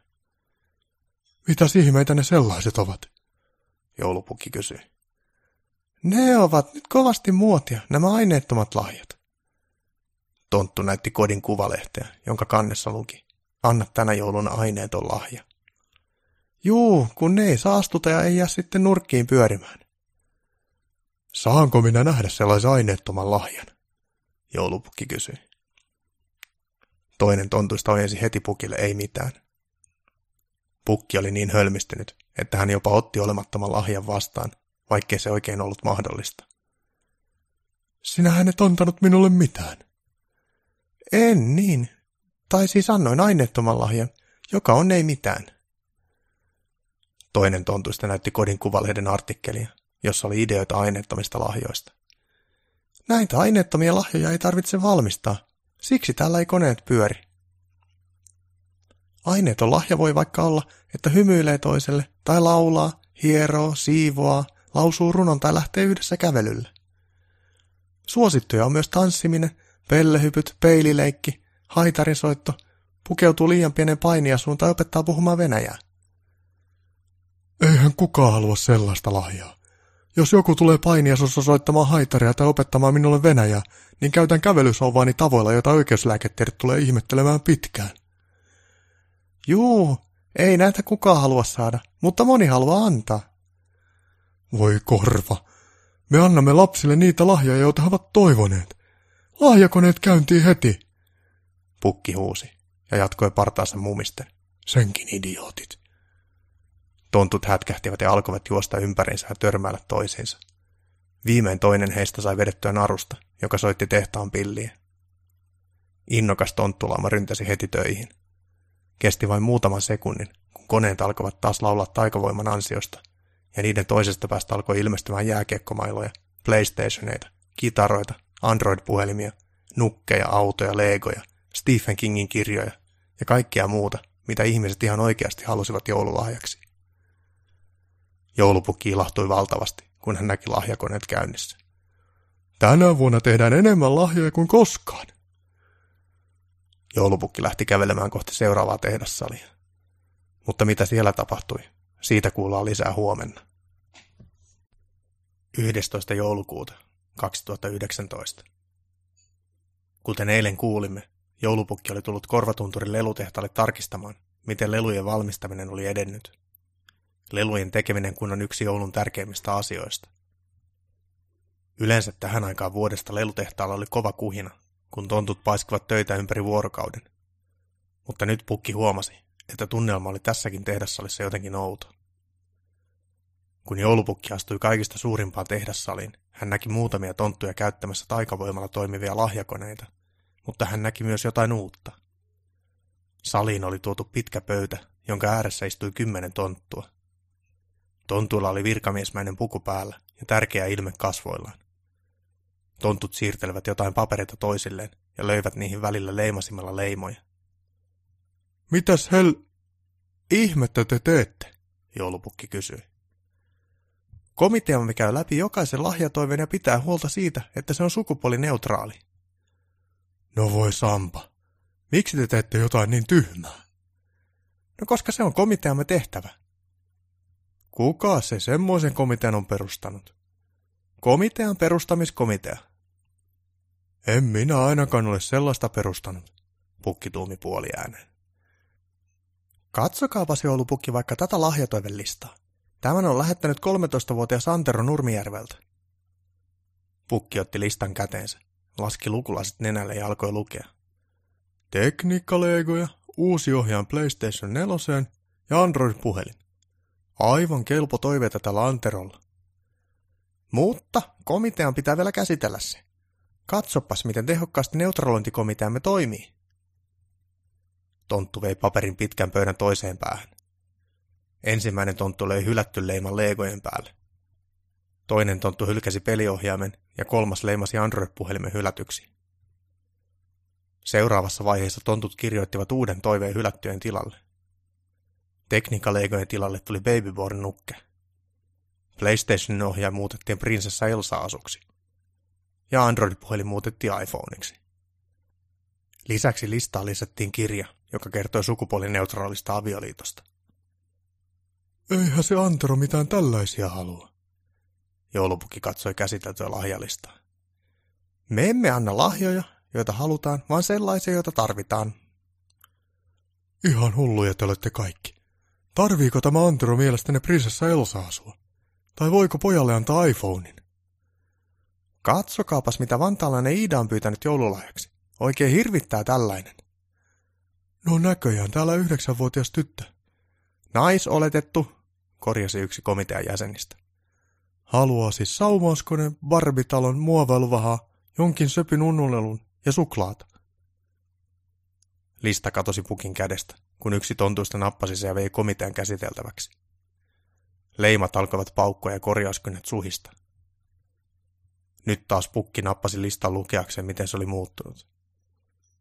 Saumauskone on muutettu ilmapistooliksi, barbitalo on muutettu muovisotilasarmeijaksi, muovailuvahan tilalla on retkikirves, söpön unilelun tilalla on Juhani Tammisen juliste ja suklaa on poistettu kokonaan. Ja täällä on vielä tämä opas sukupuolineutraalista avioliitosta. Juu, tytöille pitää opettaa matskuliinillisia arvoja, että heistä kasvaa sukupuolineutraaleja. Eikö ollakin tehokkaita? Komiteatonttu on ehta tonttu. Mitä vikaa suklaassa nyt on? Naiset ja tytöt syö suklaata mieluummin kuin pojat. Kyllä minä sen tiedän. Juuri siksi niille pitää antaa suklaata. Tolvanat! Pukki lähti tehtaasta ovet paukkuen. Koko homma alkaa karata käsistä. Pukki ajatteli ja suuntasi kulkunsa kohti kellaria, jossa oli vielä viimevuotista glögiä jäljellä. Sitä kun vanha mies. Ei kun perhana mies oletettu. Viettää 11 kuukautta nukkumalla ja katsomalla Netflixiä. Niin tuntuu siltä, että kaikki sekoaa sillä välin. Pukki istahti synkkään tyhjän maitokorin päälle ja avasi glögipullon. Mikä nämä tontut saa käyttäytymään ihan tyhmästi? Pitääkö niiltä kieltää glögin juominen ja piipun poltto? Ei. Siitä seuraisi tonttukapina, niin kuin vuonna 1780, kun naistontulta kieltiin parrat. Juu, ei se kieltämällä parane, joulupukki tuumasi. Minulla on sinulle idea. Ääni kuului joulupukin selän takaa. Pukki kääntyi ympäri.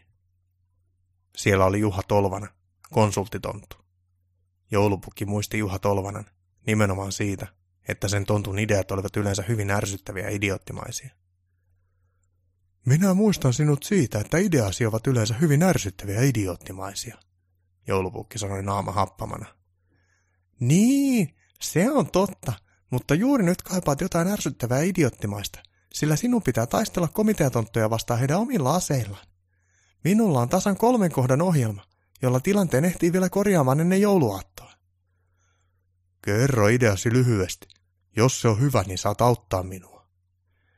Aa, eli ensinnäkin perustetaan komitea, joka lisää muiden komiteoiden byrokratiaa, jotta he eivät ehdi toimia varsinaisessa työssään. Pukki kuunteli tarkkaavaisena. B, eli toistekseen, ilman muuta on saatava tuntiraportointi ja projektiseuranta komiteoille. Molemmat sanat, tuntiraportointi ja projektiseurannat kuulosti Pukista kirosanoilta, joten hän piti ajatuksesta, että komiteoissa otettaisiin sellaiset käyttöön. Ja se, eli viimeisteksteen, perustetaan komiteoiden lopettamiskomitea. Joulupukki alkoi jopa hymyillä, vaikka päivä oli ollut raskas. Plus D, eli lopuksi teksteen, kielletään tontulta Facebook. Loistavaa. Joulupukki hyppäsi riemuissaan melkein kattoon asti. Sinähän olet Nero. Nero! En voi ottaa ihan kaikkea kunniaa itse, sillä kohdat A, B ja C sain kun kävin konsultoimassa yhtä Anttia liittyen postitonttujen palkkaamiseen postiin töihin. 12. joulukuuta 2019. Joulu on kiireistä aikaa korvatunturilla, mutta niin se on myöskin kodeissa, yrityksissä ja ennen kaikkea kauppakeskuksissa. Oli olemassa joitain tahoja, jotka halusivat pilata muiden joulumielen esittämällä väitteitä, että joulu olisi kaupallinen ja sen alkuperäinen idea olisi unohtunut, ja että ihmisten pitäisi rauhoittua enemmän ja tuhlata vähemmän. Tällaisia ilkeän puheen levittäjiä oli muun muassa Putinin trollit, Yleisradion trollit ja Facebook-trollit. Joulupukki tiesi tarkalleen, että se oli pötypuhetta. Jos ihmiset haluavat ostaa lahjoja rakkailleen, niin totta ihmeessä heidän pitää tehdä niin. Se tekee hyvää myös eri valtioiden taloudelle, ja joulun myynti pitää monen yrityksen pystyssä. Noin 10 prosenttia lahjoista oli ihmisten toisilleen ostamia, sillä isoin osa tehtiin kuitenkin korvatunturin lahjatehtaalla. Joulupukki kävi joka vuosi muutamassa ostoskeskuksessa itsekin jakamassa karkkia, tarkkailemassa ihmisten lahjatoiveita ja tapaamassa ihmisten keskuuteen jalkautuneita tonttuja. Nyt joulupukki oli saapunut ostoskeskus Triplaan. Hän oli myöhässä, sillä hän ei saanut poroista ja reistä koostuvaa 18-metristä ajoneuvoyhdistelmäänsä parkkeerattua oikein minnekään. Hän joutui parkkeeraamaan puolen kilometrin päähän liikenneympyrän keskikohdalle. Poroille, jotka olivat ihmisiä kohtaan aina ystävällisiä, hän sanoi, että he saavat purra kaikkia, keiden liivessä lukee parkkipate. Kun hän pääsi Nokian kännykkänsä navigaattorin mukaan perille, hän ei löytänyt ostoskeskus triplaa mistään, sillä oven päällä luki vain Mall of Tripla. Täällähän on kaikki kyltit englanniksi. Pitääköhän minunkin puhua englantia niille? Joulupukki alkoi hermostuttamaan. Siihen oli syy, miksi monissa maissa joulupukki jakoi lahja työn aikana sukkaan, joka roikkui takareunalla. Joulupukki oli sopinut K-kaupan kauppien kanssa tapaamisen, josta hän oli siis jo valmiiksi myöhässä. Onneksi minulla on tarkka osoite, joulupukki tuumi ja alkoi isolla sormillaan näpyttelemään K-kaupan osoitetta nokialaiseensa. Ei signaalia, tarkista GPS-yhteys. No voi viinalekkeri. Joulupukki tunsi pulssinsa nousevan. Hän päätti kysyä kiltin näköiseltä mieheltä, missä olisi K-supermarket. Sorry, I do not speak English. Do you want to buy traditional Finnish Christmas papayas? En halua, pukki karjaisi. Onneksi hän näki opastetaulun. Sinne oli matkaa noin 50 metriä, mutta välissä oli ainakin 300 ihmistä. Joulupukki pääsi perille, mutta oli mustelmilla sinne päästyään. Opastaulu näytti modernilta taiteelta. Olet tässä, lukee tuossa keskellä tuota tippaleipää. Mutta tässä ei kerrota, missä K-kauppa on. Ja ei tästä kuvasta ymmärrä yhtään mitään. Joulupukki alkoi huimata. Sitten hän näki, kun pieni poika tuli opastetaululle ja kosketti sitä, ja kirjoitti siihen ilmestyneellä kosketusnäytöllä Arnold's Donuts ja painoi enteriä. Hei poika, kuka sinä olet? Hei joulupukki, etkö muista? Olen Karim. Nyt muistan. Asut Espoossa. Sait viime vuonna lahjaksi oman tietokoneen, vaikka olet vasta seitsemänvuotias. Seitsemän ja puoli. Voitkohan sinä auttaa minua löytämään K-supermarketin tämän taikataulun avulla? Voin viedä sinut sinne. Se on triplan suurin kauppa ja sitä ei voi olla huomaamatta. Juu, olen samaa mieltä, mutta vie vaan minut sinne.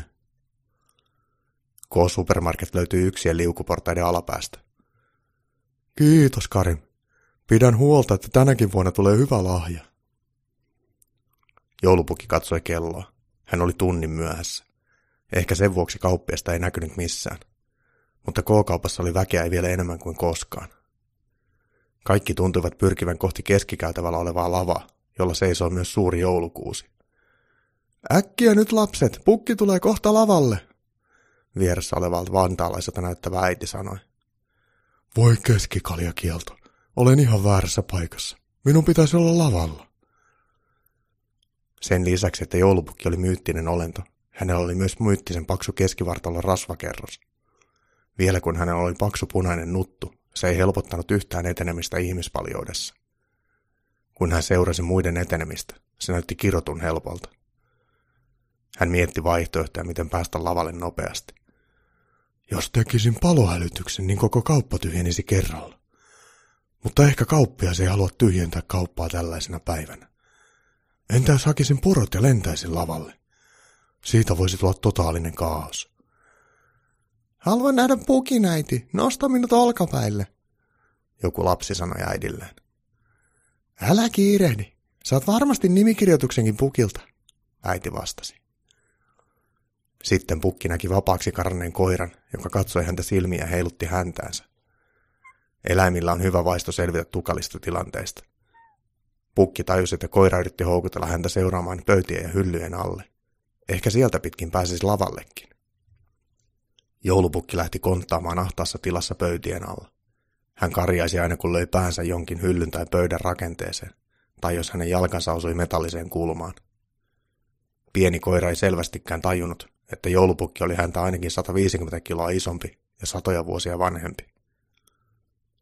Osa kaupan vieraista ihmetteli pöytien alta kuuluvaa kolinaa ja karjuntaa. Pöydän alle joulupukki kuuli kuulutuksen. Oletteko valmiita? Kohta pukki on lavalla. Karjui kuuluttaja mikrofoniin ja yleisössä oli sähköinen tunnelma. Voi saapikas, tämä ei mene ihan putkeen, pukki ajatteli. Viimein hän pääsi koiraa seuraamalla lavan reunalle. Hän oli uupunut ja joka paikkaa kolotti. Hän kuitenkin viimeisillä voimillaan päätti alkaa kiipeämään lavalle. Arvoisa yleisö, kädet ylös, tehkää aaltoja, hyppikää! Pukki vierähti viimeisillä voimillaan lavalle. Hän oli hien, pölyn ja lian peitossa. Hänen partansa oli takertunut joulukoristeeseen.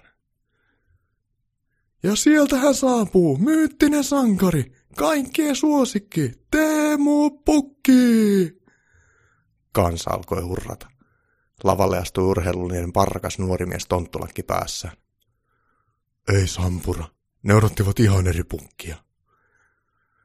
Joulupukki päätti poistua paikalta samaa reitteä kuin tulikin. Yleisö oli aivan riemuissaan. Ei minulle ikinä hurrata noin paljon. 13. joulukuuta 2019. Kaunein lusianeito valittiin aina 13. päivä joulukuuta. Se oli yksi joulun pyhimmistä perinteistä. Itse asiassa lusianeidon valintaan liittyy taika. Jos väärä lusianeito valittaisiin, iso osa joulun hengestä häviäisi ja melkein kaikkien joulumieli menisi piloille.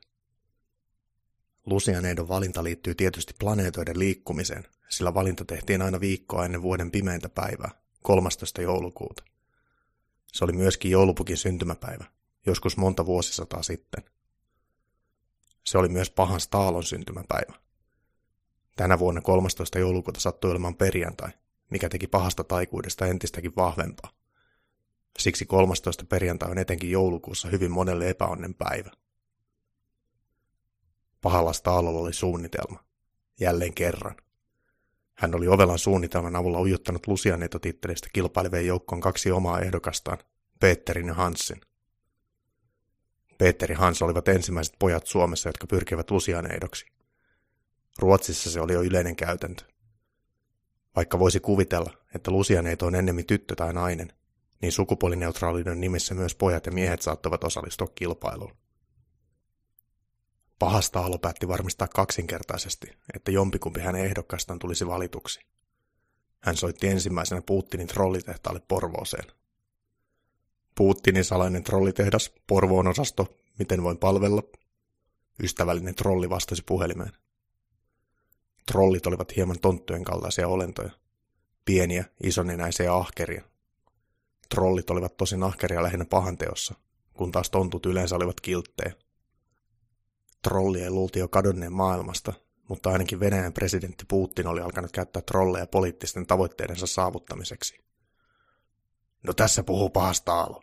Tarvitsisi trolliarmeijaa. Soititte juuri oikean salaiseen numeroon. Mistä muuten saitte tämän numeron? Numerotiedustelusta. Ja millaiseen toimintaan tarvitset trolliarmeijaa? Lusianedon äänestämiseen, Staalo vastasi. Pitäisi äänestää sukulaistyttöäni. Ei kun poikaani. Numero yhdeksän. Tarvitsisi hänelle 10 000 ääntä. Täällä on valittavana vain vihapuhe, maalittaminen, vaalivaikuttaminen, kananmunien heittely ja vihakulkueet, trolli sanoi. Jaas, tää on varmaan sitten sitä maalittamista, pahasta Aalo sanoi. Kun asia oli selvitetty Putinin trollien kanssa, pahasta Aalo soitti yleisradion trolleille. Yleisradion salainen trolliosasto, miten voin olla avuksi? Vastasi iloinen trolli puhelimeen. Hei, täällä Staalomoro. Oletko pahassa paikassa? Olen. Olen Yleisradion kellarissa. Mistä saitte salaisen numeromme? Kun soitin Yleisradion vaihteeseen, puhelu ohjautuu tänne kuin painoin kakkosta. Minä tarvitsisin trolliarmeijaa, ja teillä Ylellähän on siellä trolleja. Kyllä täällä on, mutta älä kerro kenellekään, sillä trolliarmeija on myös salainen. En kerro en, kenellekään en kerro. Tarvitsisit trolliarmeijaa äänestämään somessa ja tekstiviesteen toivomani Lusianeito-ehdokasta. Numero kahdeksan. Ainakin 10 000 ääntä. Maksan kortilla. Meidän trolliarmeijan palveluita on vain sometrollaus, uutisten vääristely, puolueelliset vaalikoneet ja vihervasemmostolaisuus. Eiköhän tuo puolueelliset vaalikoneet ole se lähin. No, homma on hoidossa. Trollaillaan. Helsingin tuomiokirkko oli ihan täynnä väkeä, kun Lusianeita äänestyksen tuloksia oltiin julkistamassa. Media oli paikalla runsaasti ja tuomiokirkon rappusillakin oli väkeä. Joulupukki oli naamioitunut laitapuolen kulkijaksi käymällä suihkussa ja harjaamalla parransa. Hän istui takapenkissä ja harmitteli, että hänen Nokia 330 oli tekstiviesti testetty kaupallisiin numeroihin. Joulumuori oli vaatinut estoa, kun hänellä oli selvinnyt, että joulupukki oli soitellut maksullisille viidelinjoille öisin. Joulupukki ei siis voinut enää äänestää tekstiviesteen. Toisaalta äänestysaika oli pian päättymässä. Sitä ennen laulettiin enkeli taivaan. Joulupukki osallistui karjumalla niitä kohtia laulusta, jotka hän muisti ulkoa. Vieressä istunut porilaisen näköinen nainen siirtyi kauemmaksi. Laulun jälkeen kymmenen lusianeitoehdokasta järjestäytyi alttarin viereen. Presidentti Tarja Halonen tuli heidän eteensä. Tarja Halonen oli virallinen lusianeitokilpailun suojelija. Hänellä oli kirjekuori mukanaan, jossa oletettavasti oli äänestyksen tulos. Presidentin puoliso, Pentti Arajärvi, haahuili eksyneen näköisenä alttarin liepeillä. Joulupukki halusi Lusian ehdoksi ehdottomasti ehdokkaan numero 10, Saaran. Tämä on kamalan jännittävää, Tarja Halonen sanoi mikrofoniin. Ääniä on annettu tänä vuonna erityisen paljon ja ennen kaikkea kärkikolmikko sai kukin todella paljon ääniä. Pentti, älä nyt kiipeä sinne saarnastuoliin. Joulupukki alkoi purra lakkiaan. Kirkossa supisti jännittyneesti. Kolmanneksi eniten ääniä sai Peter, tasan 10 000 ääntä. Kirkossa taputettiin. Vain Peter itse vaikutti pettyneeltä. Toiseksi eniten ääniä on saanut Hans, 10 001 ääntä. Hans oli nimittäin äänestänyt itseään. Tämän vuoden Lusian ehdoksi valitaan Saara, 10 002 äänellä. Katsos Pentti, meidän äänillä oli kerrankin vaikutusta. Tarja Halonen sanoi tajuamatta, että viimeinenkin lause kuului mikrofoniin. Älä nyt perhana Pentti koske kynttilöihin. 14. joulukuuta 2019. Nyt on... Puhelu katkesi sekunniksi. Vetti irti. Puhelimessa ollut mies oli ihan paniikissa. Taustalla karjui joku toinen mies. Ne hyökkää. Nyt ne hyökkää. Olette varmasti soittaneet väärään numeron. Rovaniemen mielisairaalan numeron muistan ulkoa ja voin... Joulupukki, tule auttamaan. Miehet ulvoivat kuorossa. Jahas, no missä te ootte? Joulupukki kysyi. Kontula helmessä.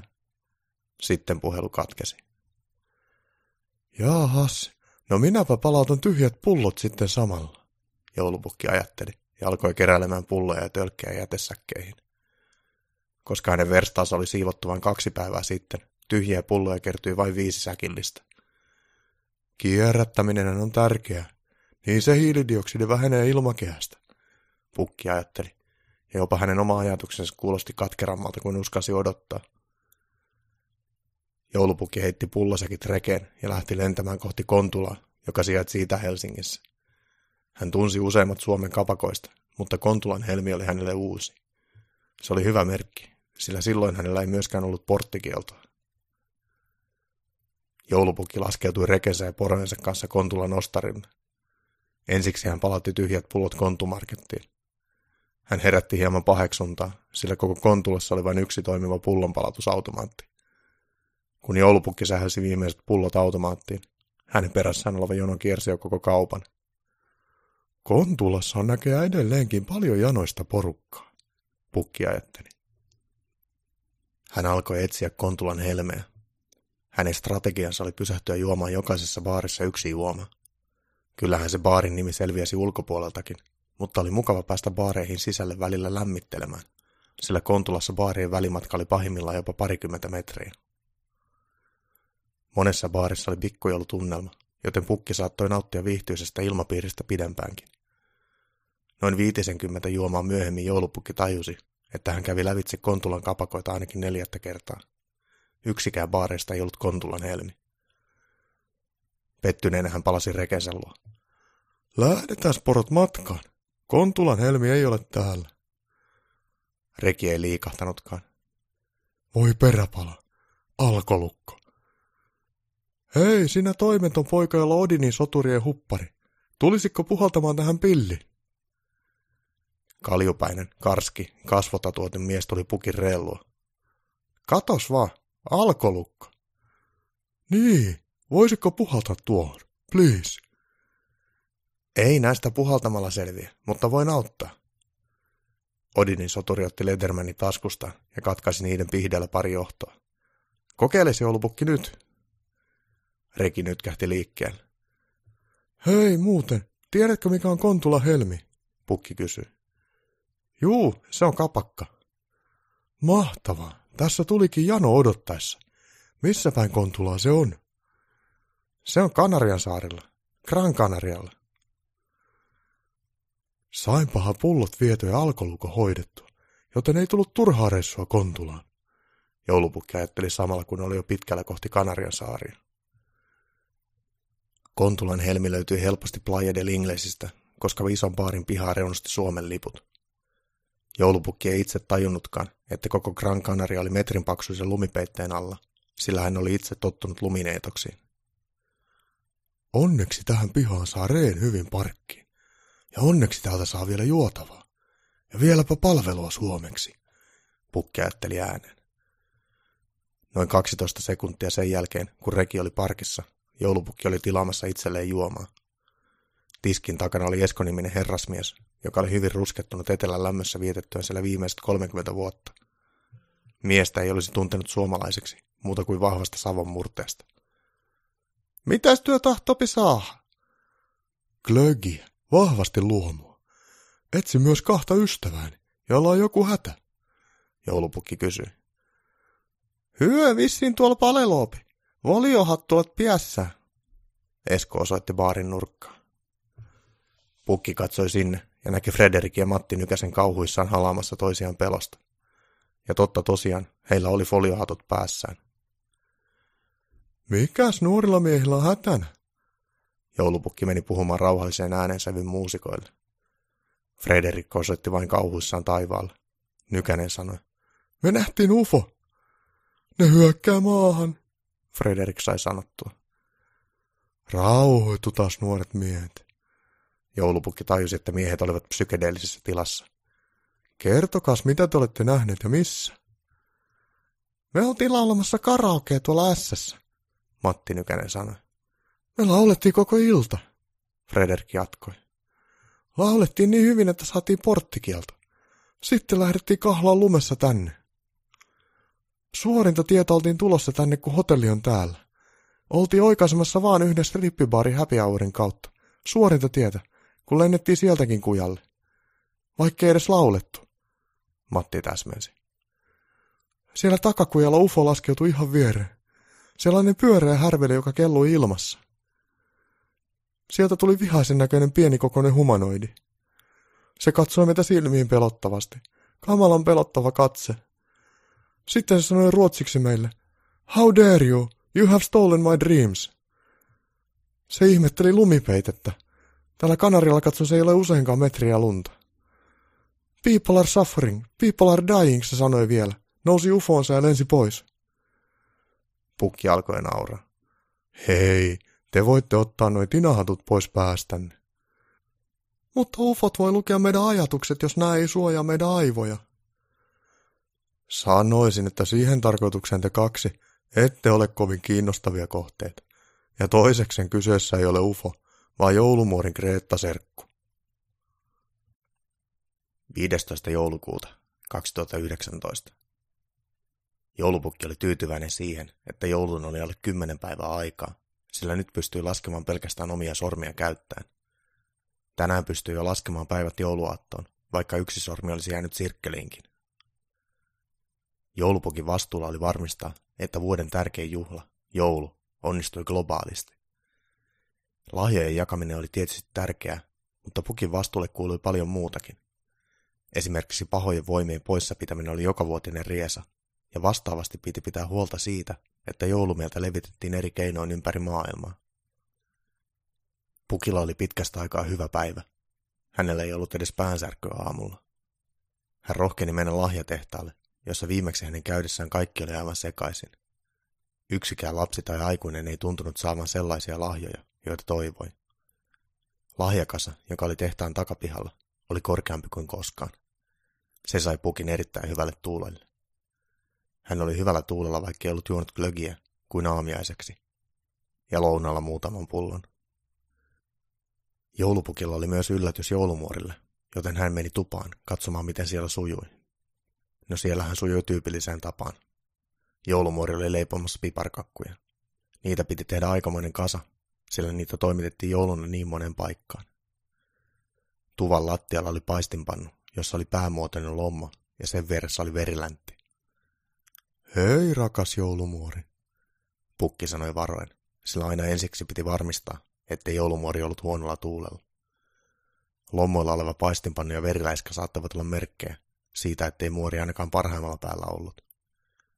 Hei vaan, joulupukki, joulumuori vastasi iloisena. Pukki oli helpottunut, että ilmeisesti ei tarvinnut varautua paistinpannulyönteihin. Ovatko tontut osanneet käyttäytyä? Pukki kysyi silmäille vihjaavasti tuvan lattialla olevaa veriläiskää. Kyllä ovat, aivan ihanasti. Muori vastasi erittäin hyvän tuulisena. Mutta lattiallahan on veriläiskää vääntynyt paistinpannu. Sinähän ojennat keittiötonttuja lyömällä heitä paistinpannulla päähän.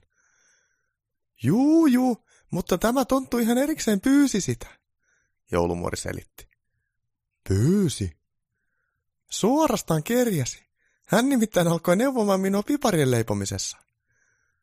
Se on kyllä tyhmää sellainen, että neuvoo joulumuoria keittiössä. Ja vielä pahempaa on, että hän ehdotti, että tehtäisiin tämän vuoden piparkakut jauhoista, jotka on tehty murskaamalla koppakuoria sen takajalkoja. Kaikkihan sen tietää, ettei sinua voi kukaan eikä mikään tehdä paremmaksi kokiksi. Ai niin, toin muuten sinulle tällaisen keittokirjan lahjaksi. Joulupukki sanoi tajuten, että se ei välttämättä olisi joulumuorille mieleen. Mikäs kirja tämä on? Hiilipositiivinen keittokirja. Joulumuori luki kirjan kannesta. Tämä keittokirja ei ole hiilineutraali, se on jopa painettu sademetsistä hakatuista puista tehdylle paperille. Luki kirjan takakannesta. Joulupukki laittoi silmänsä kiinni ja otti kielen pois hampaiden välistä. Näin hän valmistautui iskuun paistinpannulla. Mutta sen sijaan, että häntä oltaisiin kalautettu paistinpannulla, hän saikin joulumuorilta mojovan suukon. Onneksi joku puhuu jostain muusta kuin hiilineutraaliudesta tai hiilikompensaatiosta. No, minustakin on tuntunut, että kaikki ovat menneet ihan sekaisin. Jos olet kiltisti, saatat saada jotain hyvää hiilipositiivista iltapalaa, muori sanoi ja selaili keittokirjaa. Esimerkiksi rosvopaistin tekeminen tämän kirjan mukaan saa aikaan todella positiiviset hiilidioksidipäästöt. Pukki oli hiljaa ja alkoi haaveilla rosvopaistista.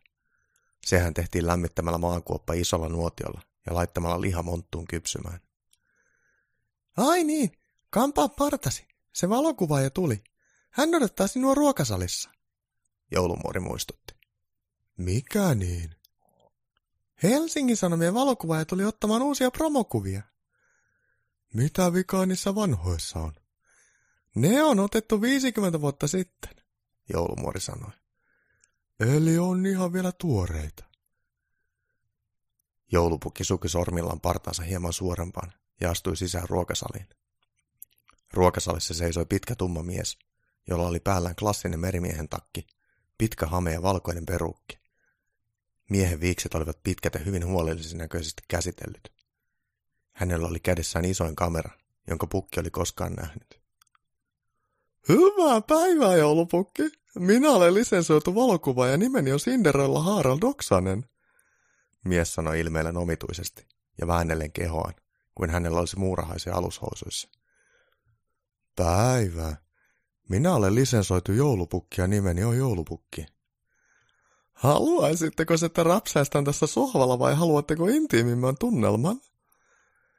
Joulupukki katsoi epäluuloisesti hameeseen pukeutunutta miestä. Haluan varmistaa, että räpsäisy tarkoittaa valokuvan ottamista. Voi sinua höpsöä. Laitahan päälle tämä joulupukin asu, niin sitten räpsäistään. Cinderella sanoi vinkaten silmää. Mitä vittiakasta, pukki ajatteli. Tuolille oli viikattu vihreät sukkahousut, punainen röyheleinen paita, batiikki värjätty huivi, tekoparta ja naamari. Tekoparta ja naamari. Pukki kiehui päänsä sisällä.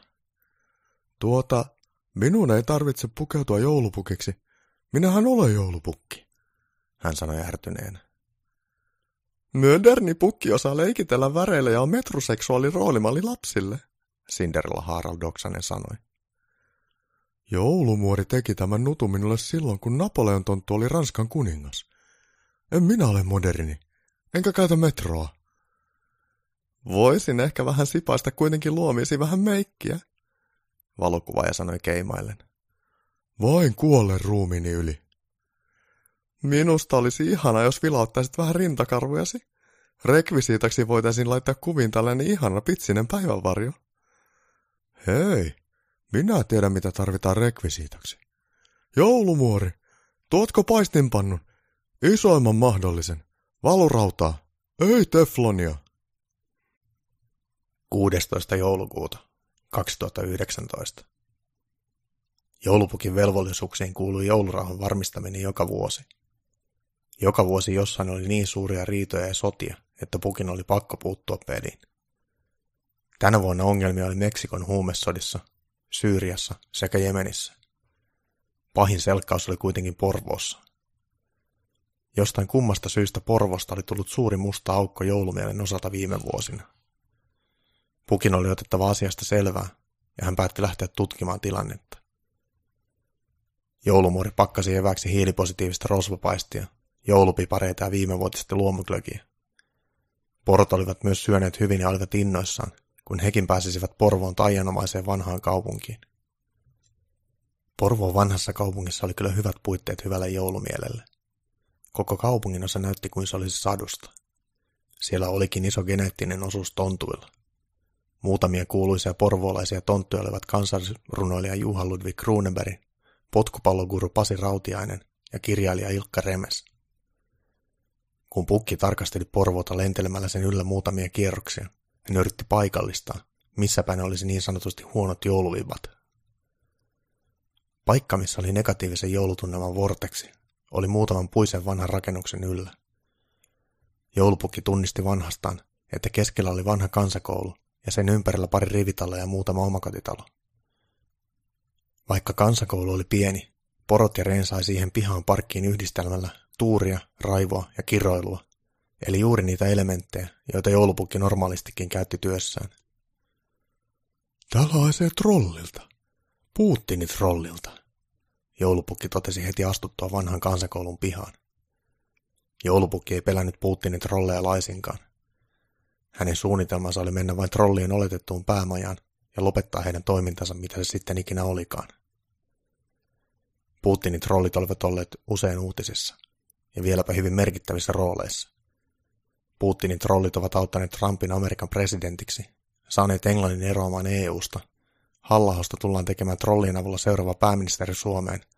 Antti Rinne saatiin eroamaan pääministerin paikalta, ja pian Ahvenanmaa saadaan vihdoin luovutettua Venäjälle, jolle se kuuluukin. Joulupukki lähti kävelemään kohti vanhaa kansakoulua. Puinen arvokkaalta näyttävä rakennus näytti synkältä. Heti pihalla joulupukki huomasi paljon tyhjiä oluttölkkejä. Häntä kutkutti hetken ajatus, että hän hakisi reestä tyhjän pussin ja alkaisi keräilemään tyhjiä tölkkejä pihasta mutta ehkä joulurauha olisi hieman tärkeämpi asia nyt. Hän avasi vanhan kansakoulun pääoven. Siellä oli pimeä ja haisi kuselle. Juuri niin kuin pukki osasi odottaakin. Pukki nosti vanhan maagisen ryhmysauvansa ja löi sen kiviseen koulun keskuskäytävän lattiaan. Tulkaa esiin senkin trollit! Pukki karjui niin, että se kaikui käytävissä, ihan varmasti joka paikkaan. Luokkahuoneesta ja pimeistä nurkista alkoi valumaan trolleja. He olivat noin metrin mittaisia ja pukeutuneita heviorkesterien teepaitoihin, shortseihin ja verkkareihin. Monilla heillä oli energiajuomatölkki kädessään. Osa heistä söi pizzaa, donitsia tai suklaapatukkaa. Kaikilla oli paljon finnejä ja rasvainen tukka. Oletteko te Putinin trolleja? Joulupukki kysyi juhlavasti. Juu kai, sanoi yksi metrin mittainen trolli ja raapi samalla kainaloa. Kaiken kaikkiaan trollit näyttivät käyttäytyvän kuin teini-ikäiset pojat. Trollit olivat vain lyhyempiä, mutta heidän nenänsä olivat isompia ja heidän silmissään oli jotenkin samanlainen tyhjä katse kuin haikaloilla. Oletteko te pojat aiheuttaneet täällä pojotaan ongelmia? Joulupukki kysyi. Ei olla, me vaan trollataan täällä, vastasi yksi trolleista. Kukaan ei vaikuttanut olevan johtaja. Joulupukki oli tavannut paljon erilaisia jengejä, ja yleensä niistä joku yksilö paljastui johtajaksi, mutta täällä vaikutti olevan vain ihan satunnaisia trolleja. Tavallaan olisi ollut kiva löytää joku päätrolli ja vaikka vetästä turpaan, mutta kun todellisuus oli, että kaikki Putinin trollit vaikuttivat heikoilta ja jopa kiltäältä nörteiltä. He olivat niin säälittävän oloisia, ettei joulupukki halunnut heille mitään pahaa. Te aiheutatte täällä negatiivista energiaa joulun suhteen, joulupukki sanoi. Samalla hänen eteensä ja taaksensa tuli lisää trolleja. Ei, kun me vaan trollataan, yksi trolleista sanoi. Juu, trollataan, kun ollaan trolleja, toinen jatkoi. Eli mitä te sitten konkreettisella tasolla teette? Joulupukki kysyi. Me vaan lähetetään vihaviestejä Twitterissä ja Fasessa, ja ig ja Snapissa, ja kommenttipalstoilla. Niin ja tehdään kiljua mehukanistereissa, joku komppasi. Ja sit nuuhkitaan toistemme pieruja, joku muu jatkoi. Mutta eihän noista jutuista ole mitään haittaa kenellekään, pukki tuumaili ääneen. Siellä netissä on niin paljon kaikkea moskaa, että järkevät ihmiset pysyvät poissa sieltä. Ja muuten, laitan teille oman kiljureseptini. Siihen tulee poronsarviuutetta ja pukin kilju potkii vielä seuraavanakin päivänä. Joulupukki aisti, että tässä rakennuksessa ei tuntunut mitään joulumieltä pilavaa energiaa. Hei, ettehän te pojat ole pahoja. Se negatiivinen energia tulee tämän rakennuksen ulkopuolelta. Niin tuleekin, kun täällä Porvossa asuu vaan vihaisia mummoja. Niillä on aseet. Ja ne potkii meitä. Ne katsoo meitä kadulla rasistisesti. Minä menen puhumaan niille. Tiedättekö kuka on niiden johtaja? Joulupukki sanoi. Se kaikista vihaisin mummo asuu juuri tuossa vastapäätä. Mut varo, sillä on aseita. Ja pyssyjäkin. Vaikka vihaiset mummut olivat hyvin vaarallisia, pukki meni koputtamaan yhden niistä ovelle. Heti koputettuaan hän kuuli pumppuhaulikon latausliikkeen. Jos kosket vielä oveen, niin tyhjennän koko lippaa sinun oven läpi, huusi vihainen mummo oven läpi. Se ole minä, joulupukki. Pam! Hauliparvi teki oveen reijän. Joulupukki ehti nipin napin väistää. Ei vielä ole jouluaatto. Etkä ole tuonut minulle lahjoja 20 vuoteen, vihamummo huusi. Vien lahjoja pääasiassa lapsille, etkä ole ihan vissiin nuori enää. Pam. Oven tuli uusi reikä. Olen vielä alle satavuotias. Tulin neuvottelemaan rauhasta. Haluan, että tämä vihamielisyys tällä alueella loppuu näin joulun alla. Pam. Ei täällä olla vihamielisiä. Tuota noin nuo Putinin trollit sanoo, että katsotte heitä rasistisesti. Joulupukki yritti selittää. Niin katsotaankin, kun ne on trolleja, ja Putin tuo niille niitä ruplasalkkuja. Pam. Ovessa oli jo iso reikä. No mitäs, jos minä pyydän Putinia lähettämään teillekin niitä ruplasalkkuja? Pukki ehdotti. Ovi aukesi heti. Mummo hymyili herttaisesti. Paljonko sieltä Putinilta voisi saada niitä ruplia? Haluaako joulupukki korvapuustin? Kuules, Porvoon mummo. Putin maksaa vihaisuudesta ja provosoivasta käytöksestä, joten saatte ihan varmasti enemmän ruplia kuin nuo kiltit trollit. 17. joulukuuta 2019. Kuole senkin puoliverinen hevosvaras, joulupukki huusi. Aseessani on kuusi luotia ja kaikissa lukee sinun nimesi ja että hyvää joulua toivoo joulupukki. Alakerrassa tontut olivat ihmeissään. Pukki oli joskus hieman äkäinen, varsinkin aamuisin, ennen kuin sai burana ja lasin vettä. Onkohan siellä vintillä joku hätänä? Mauritonttu kysyi samalla kun lakaisi lattia. Voin kuolleen ruumini ylitse, pukki myli yläkerrassa. Kuulostaa aika dramaattiselta, sanoi Johanna tonttu tehdessään piparkakkotaloa. Ei siinä ole mitään dramatiikkaa, tontut, joulumori alkoi selittämään. Pukki pelastaa länkkäripeliä PlayStationilla. Vintilä joulupukilla oli tosiaan kiivas tulitaistelu Red Dead Redemption kakkosessa vihollisjengiä vastaan. Joulupukki oli voitolla. Hän ei ollut nukkunut koko yönä. Hän ei ollut myöskään tohtinut pitää taukoa pelistä, jotta olisi voinut syödä. Glögiä oli tosin tullut juotua. Teitä on kaksi, ja minulla on vielä revolveri täynnä kuteja. Tiedän, että olette siellä nurkan takana. Pelkurit. Pukki karjui televisiolle. Sitten hänen puhelimensa soi. Pukki yritti painaa punaista nappulaa sulkeakseen puhelun, mutta valitettavasti hän kiireessä painoi vihreää nappulaa ja linja aukesi. Minä ammun sinut. Pukki jatkoi karjumistaan televisiolle. Sitten vielä hirtän sinut. Puhelimessa ollut MTVn tuottaja jäi sanattomaksi, sillä juuri noita sanoja hän ei ollut odottanut kuulevansa joulupukilta. Yes, voitto, joulupukki huusi, kun hän viimein voitti taistelu virtuaalimaailmassa. Anteeksi, soitinko korvatunturille? Tuottaja sanoi puhelimessa. Kuka puhuu? Minä puhun täällä alhaalla. Olen MTVn tuottaja. Joulupukki näki puhelimen lattialla ja tarttui siihen. Mistä tiesit, että puhelin on alhaalla? Pukki kysyi. Minusta vain tuntui siltä. Niin tulethan tänään televisiokanavamme joulugaalaan esiintymään. Öö, olenko minä luvannut jotain sellaista? Et varsinaisesti, mutta joulupukki on vierailut aina joulugaalassa. Olet vähän niin kuin päävieras. En taida oikein ehtiä tänään, kun on vielä vähän hommia. Joulupukki katsoi TV-ruudulla olevaa peliä. Hän oli läpäissyt vasta 27 prosenttia pelistä. Vielä olisi siis monta tuntia pelattavaa.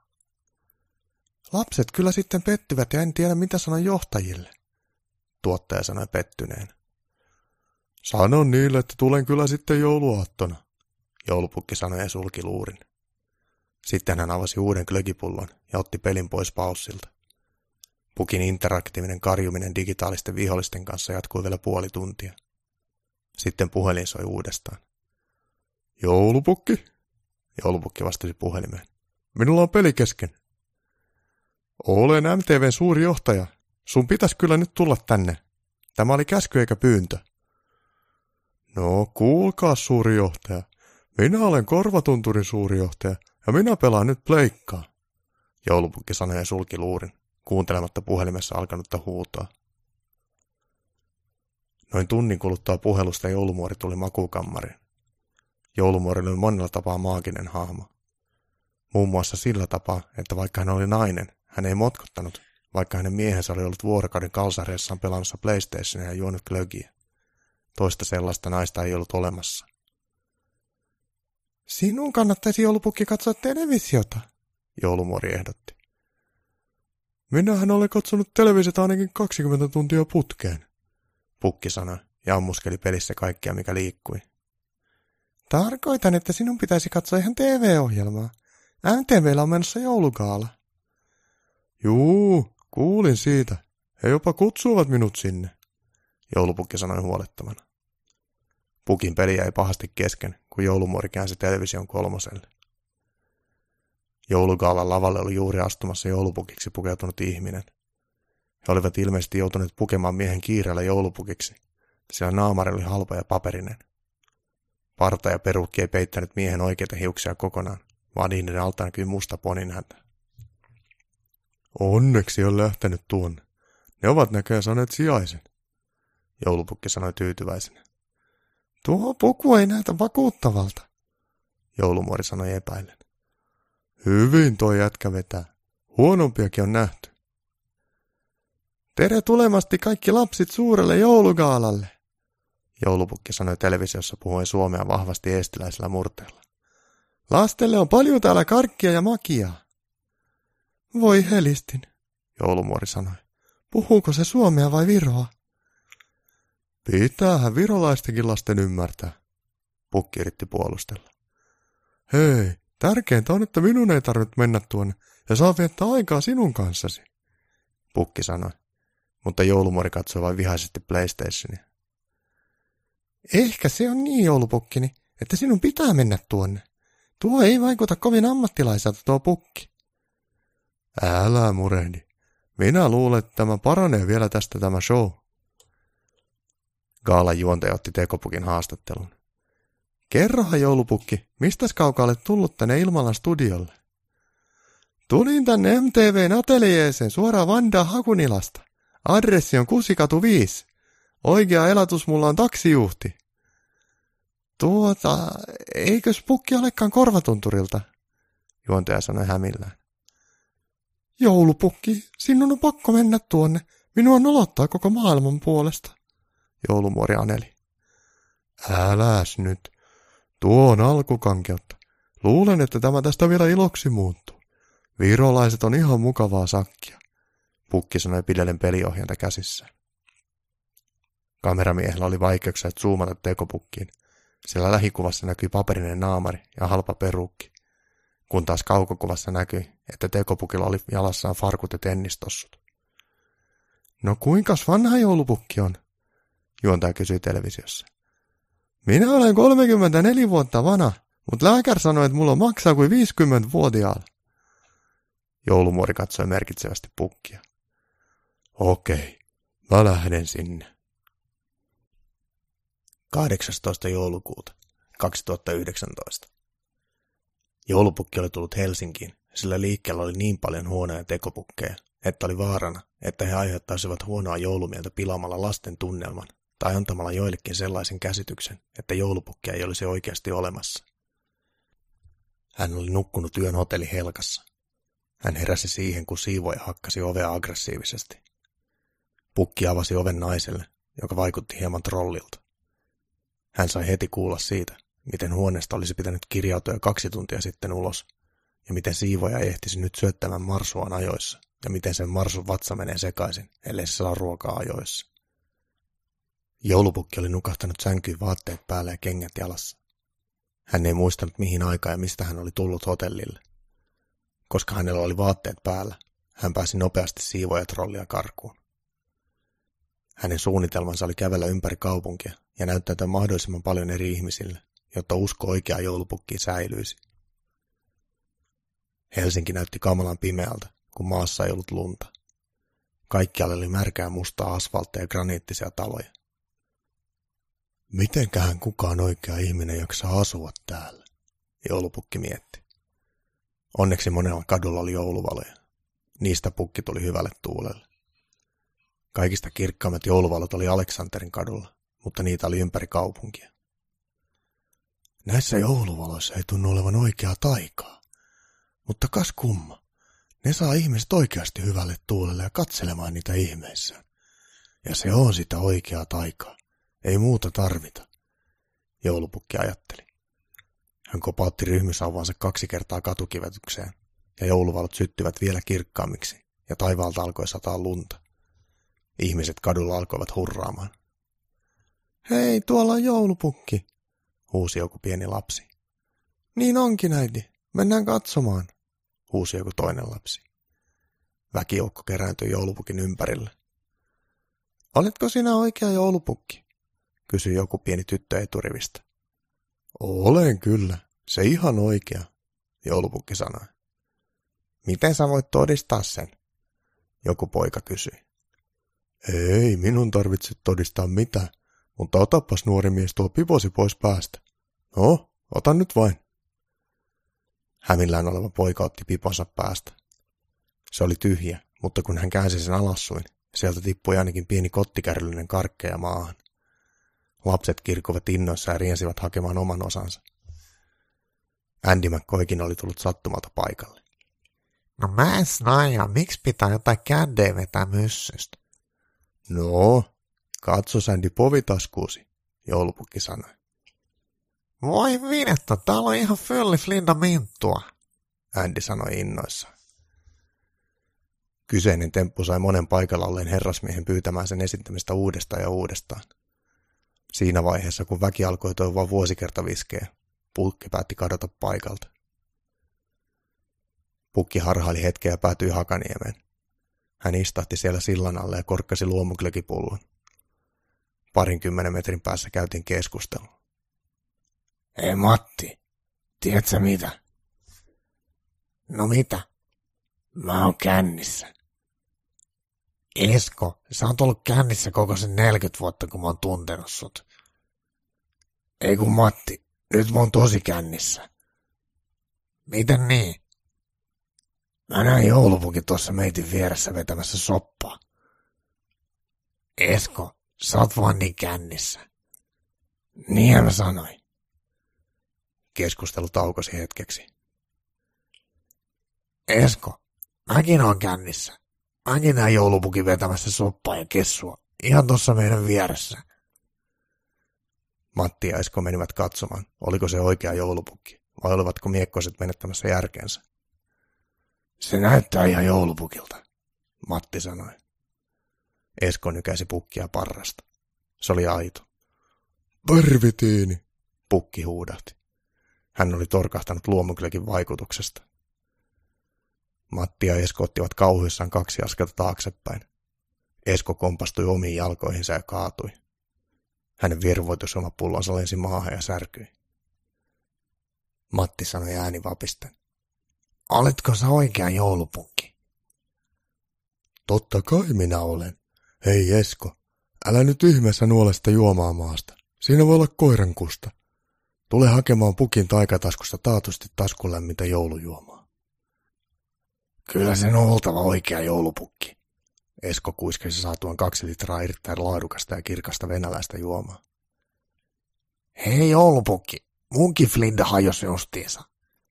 Matti sanoi heti pukille ja sai ihan omat flindansa venäläistä laatukamaa. Hyvää joulua teille molemmille. Muistakaa mennä ystäväni Heikki Hurstin jouluruokaa syömään. Saatte samalla lämpimiä vaatteita.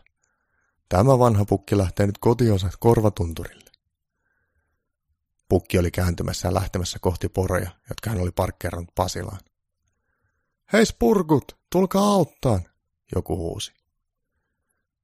Joulupukki ärsytti vain muutama asia maailmassa, mutta yksikään ei niin paljon kuin epäkunnioittava käytös toisia ihmisiä, tonttuja tai taikaolentoja kohtaan. Sen vuoksi he eivät reagoineet mitenkään huutavan miehen. Hei ääliöt, tulkaa auttaa, mu Audi jää jumiin tänne lumeen. Ärtynyt mies huusi autonsa vierestä ja painoi torveen. Mä näen teidät, te kolme siellä. Äkkiä tänne. Esko, mä oon juovuksissa. Matti sanoi ja katsoi miestä kohti. Matti, sä oot ollut aina juovuksissa. Mutta nyt mä oon niin juovuksissa, että mä näen Antti Rinteen tuolla autonsa kanssa. Jumissa lumihangessa. Joulupukiin katsoi tarkemmin. Totta ihmeessä se oli Antti Rinne. Kolmikko päätti mennä auttamaan Anttia. Olihan hän melkein ministeri. Mikäs täällä on hätänä? Joulupukki kysyi. Etkö sinä idiotti huomaa, että mun plug-in hybridiaudissa on kesärenkaat, kun tänään ei pitänyt sataa lunta? Antti Rinne sanoi. Joulupukki tuli hyvin iloiseksi siitä, että hän oli taikonut paikallisen lumisateen Helsinkiin. Nyt tollot hommiin siitä. Menehän herra melkein ministeri hienon plugin hybridiaudisi istuma, niin me tollot spurkut työnnetään. Joulupukki vinkkasi Matille ja Eskolle silmään. Juu, hyvä. Työntäkää kovaa vaan. Meillä onkin sama matka. Herrasmies toivoi, että hänen hienoa Audian työnnettäisiin eteenpäin tiellä. Joulupukki, Matti ja Esko kuitenkin päättivät työntää Audia lumessa hieman eri suuntaan. Kaisa Niemenlahti oli nimittäin vain 15 metrin päässä, kun työsi sivusuuntaan. 19. joulukuuta 2019. Korvatunturilla joulupukki puhelimessa Pukki vastasi melko hyvän tuulisesti Nokia 330. Päivä oli alkanut hyvin ja eilinen reissu Helsinkiin oli ollut mainio. Lehdissä oli paljon uutisia siitä, miten Antti Rinne oli ajanut hybridiautonsa meren Hakaniemessä. Tässä puhuu Elesi Mariani ja Vampi Hutsunen Tutunen ja soitan täältä Star General Overall Always Ultramarketing Oystä. Yliiloinen naisääni sanoi puhelimessa. Kai sinä ymmärrät, että vaikka soittaisit CIAlle, he eivät saisi selvää noin pitkästä esittelytekstistä. Voin sanoa uudestaan. Olen Elise Mariani ja Bambi Hutsunen Tutunen ja olen töissä täällä Star General Overall Always Ultramarketing Oyssä. Nainen, tai naisoletettu, sanoi hieman rauhallisemmin. No hyvä, että se asia tuli selväksi. Voin varmaan jatkaa nyt lehden lukemista. Pukki sanoi. Aivan mahtavaa. Hyvä, että asia tuli puheeksi, sillä oli juuri aikeessa myydä teille lehtitilauksen pitkän nimen omava nainen sanoi. No minä olin aikeessa käydä vessassa, joten eiköhän tämä ollut tässä.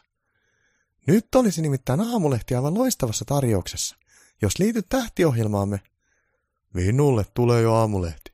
Enkä aio liittyä tähtiohjelmaan. Kiitos vain. Mutta jos liittyisit, saisit 10 prosenttia alennusta aamulehden tilauksesta ja kaupan päälle käsilaukun. Ne lähettävät aamulehden minulle ilmaiseksi, koska oli joulupukki. Mutta saatko siitä 10 prosenttia alennusta? Naisoletettu sanoi viekkaasti. En saa, jos ollaan rehellisiä, joulupukki tuumi.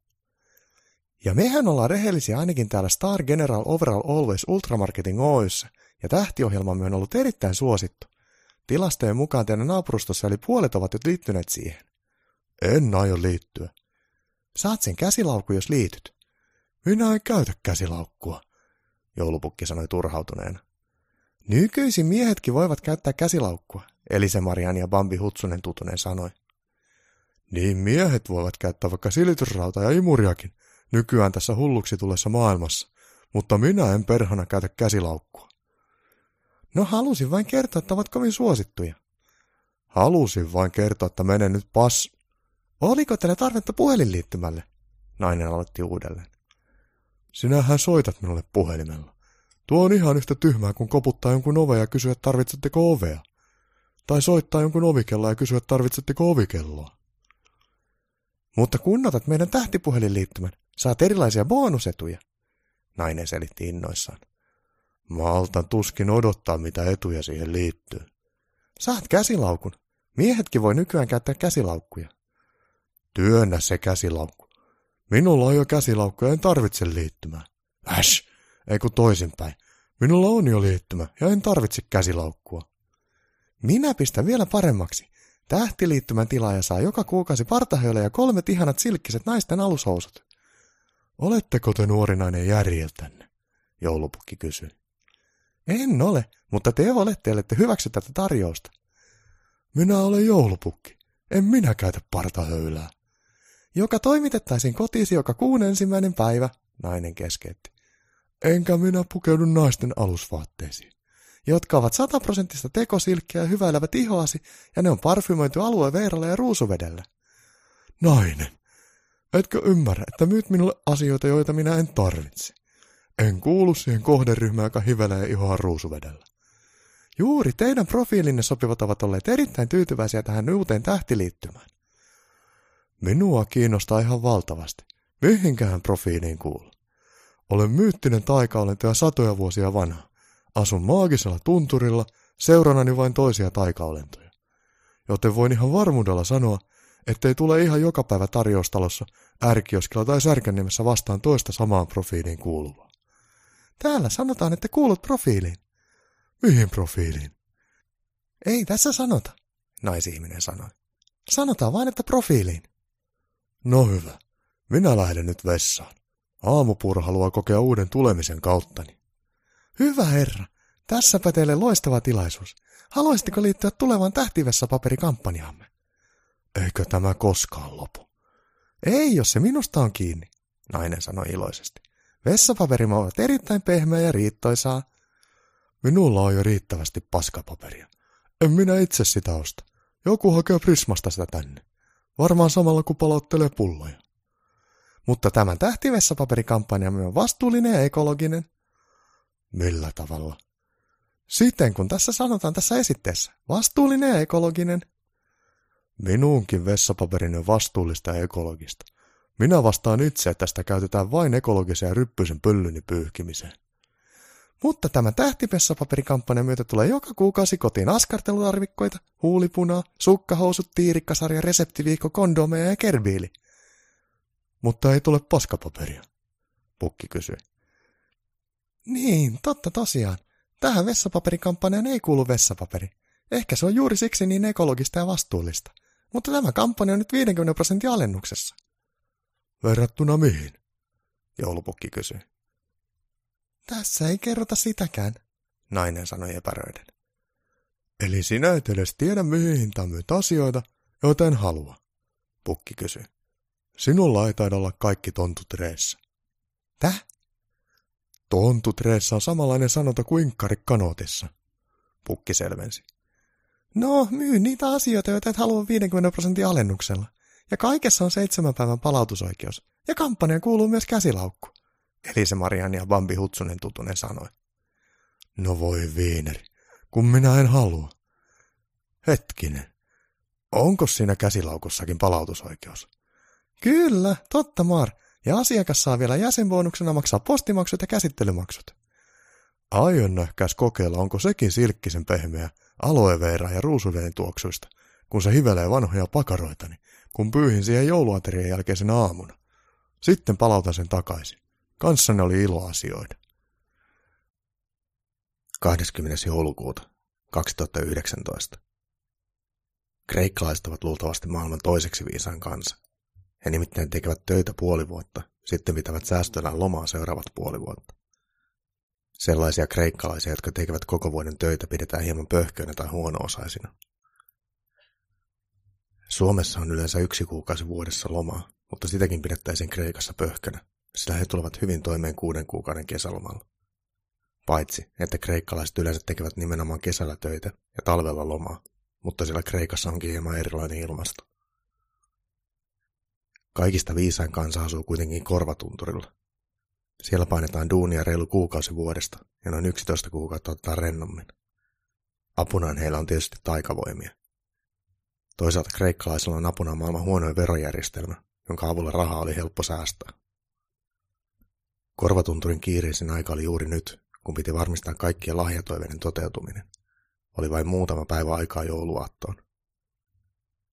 Tänään joulupukin piti haastatella uusi tonttu johtamaan korvatunturin postilaitosta, sillä edellinen sitä virkaa hoitanut ylennettiin kansainvälisen postitoiminnan johtoon, jonka edellinen johtaja ylennettiin planeettaan välisen postitoiminnan johtajaksi. Tietysti hänen edeltäjänsä ylennettiin intergalaktisen postitoiminnan johtoon. Yleensä tärkeisiin tehtäviin valittiin tonttu, jonka pukki tunsi hyvin, mutta tällä kertaa ei tullut yhtään hakemusta pukin lähipiiristä. Joulupukki odotteli postihuoneessa uutta kandidaattia Korvatunturin postilaitoksen johtoon. Joulupukille tärkeintä oli, että kaikki lasten joulutoivekirjat tulivat perille. Ensimmäinen ehdokas tuli sisään haastatteluhuoneeseen. Istukaahan siihen tuoliin, joulupukki sanoi. Mikä sinun nimesi on? Juu, istutaan. Nimeni on Sallanella Virveli. Saahan täällä polttaa, työnhakija sanoi. Hänen hiuksensa oli väritty pinkiksi. Ei täällä saa polttaa, joulupukki sanoi ja puhasi samalla savupilven piipustaan. Mutta sinähän poltat piippua, työnhakija sanoi. Haittaako se sinua? Joulupukki sanoi imien piippuaan. No kyllä periaatteessa. Minä olen nimittäin tasa-arvon vankkumaton kannattaja. Minä olen vankkumaton epätasa-arvon kannattaja, pukki sanoi. Lisäksi olen intersektionaalinen feministi. Minä olen terve. Ei edes flunssa vaivaa. Seuraava ehdokas. Joulupukki huusi ja alkoi täyttämään piippuaan uudestaan. Seuraava hkia istui kuulustelupenkkiin. Sinulla on olevan hyvät paperit ja erittäin sopiva kokemus tähän työhön. Joulupukki sanoi katselle hakijan papereita. Mutta tässä ei sanota, mikä sinun nimesi on. Nimeni on varma trollinen. Juu, olen paras hakija. Muut on ihan nössöi. Hakija sanoi itse varmasti. Olet valmistunut maisteriksi Pietarin yliopistossa. Joulupukki luki hakijan papereita. Juu, vihapuhelinjalta, hakija tarkensi. Vihapuhelinjalta? Sinä taidat olla sitten Putinin trolli. Joulupukki alkoi kyseenalaistamaan hakijaa. En minä Pirkulles mikään trolli ole. Äitis oli trolli, kun sua teki, kandidaatti sanoi ja pieraisi äänekkäästi. Sinulla on iso nenäkin, samoin kuin trolleilla. Joulupukki sanoi ja samalla piti sormillaan omaa nenäänsä tukittuna. On rasismia sanoa minä trolliksi, mies vinkui. Mutta etkö sinä ihan oikeasti ole trolli? Joulupukki sanoi rauhallisesti. Sinä aisetkin ihan trollilta. No, olen minä trolli, mutta meissä trolleissa 99,9 prosenttia pilaa kaikkien maineen, työnhakija sanoi pierästen uudelleen. Nämä sinun yliopistotodistuksesi näyttää vähän itse tehdyiltä. Joulupukki sanoi katsoen hakijan tuomia asiakirjoja tarkemmin. En minä niistä mitään ole tehnyt. Minä maksoin yhdelle Sergeelle niistä. Annoin sille kanisterillisen kiljua noista papereista. Mutta miksi haluat korvatunturin postiin töihin? Minä tykkään lukea toisten kirjeitä ja lisätä niihin ylimääräisiä merkkejä. Esimerkiksi sanasta jalkapallo tulee jälkäpällö, kun siihen lisää pisteitä. Eihän toisen kirjeitä saa lukea, eikä muutella. Luetaan sinäkin niitä. No voi saapas, ne on kirjoitettu minulle. En voi palkata sinua. Sitten sinä olet idiootti, hakija sanoi ja pieraisi. Seuraava, joulupukki huusi. Sisään tuli erittäin hyvin pukeutunut tonttu. Tervetuloa työhaastatteluun. Olen joulupukki. Pukki sanoi iloisesti. Tervetuloa minun työnantajahaastatteluuni, hyvin pukeutunut tonttu sanoi. Olet ehkä rasittunut matkasta, mutta kyllä tämä on työhaastattelu. Mikäs sinun nimesi on? Viljo Alavuoto. Miksi haluat korvatunturin postinjohtajaksi? Haluan uudistaa kaiken. Miksi ihmeessä? Olen uudistaja ja mullistaja, haastattelija sanoi innoissaan. Emme oikeastaan hae uudistajaa tai mullistajaa, vaan hevoa, joka johtaisi asioita kuten ennenkin ollaan tehty. No minun mielestäni tarvitaan uudistuksia tännekin. Nykyään menestyy ne tyypit, jotka tuo kuvio jotain uutta. Me haluamme postia, mutta me uudistuksia. Minä haluan ulkoista koko korvatunturin postin Taimaahan. Aha. Ja haluan, että tänne ei tulisi kirjeitä, vaan että täältä lähtee kirjeitä ihmisille. Lahjatoiveita.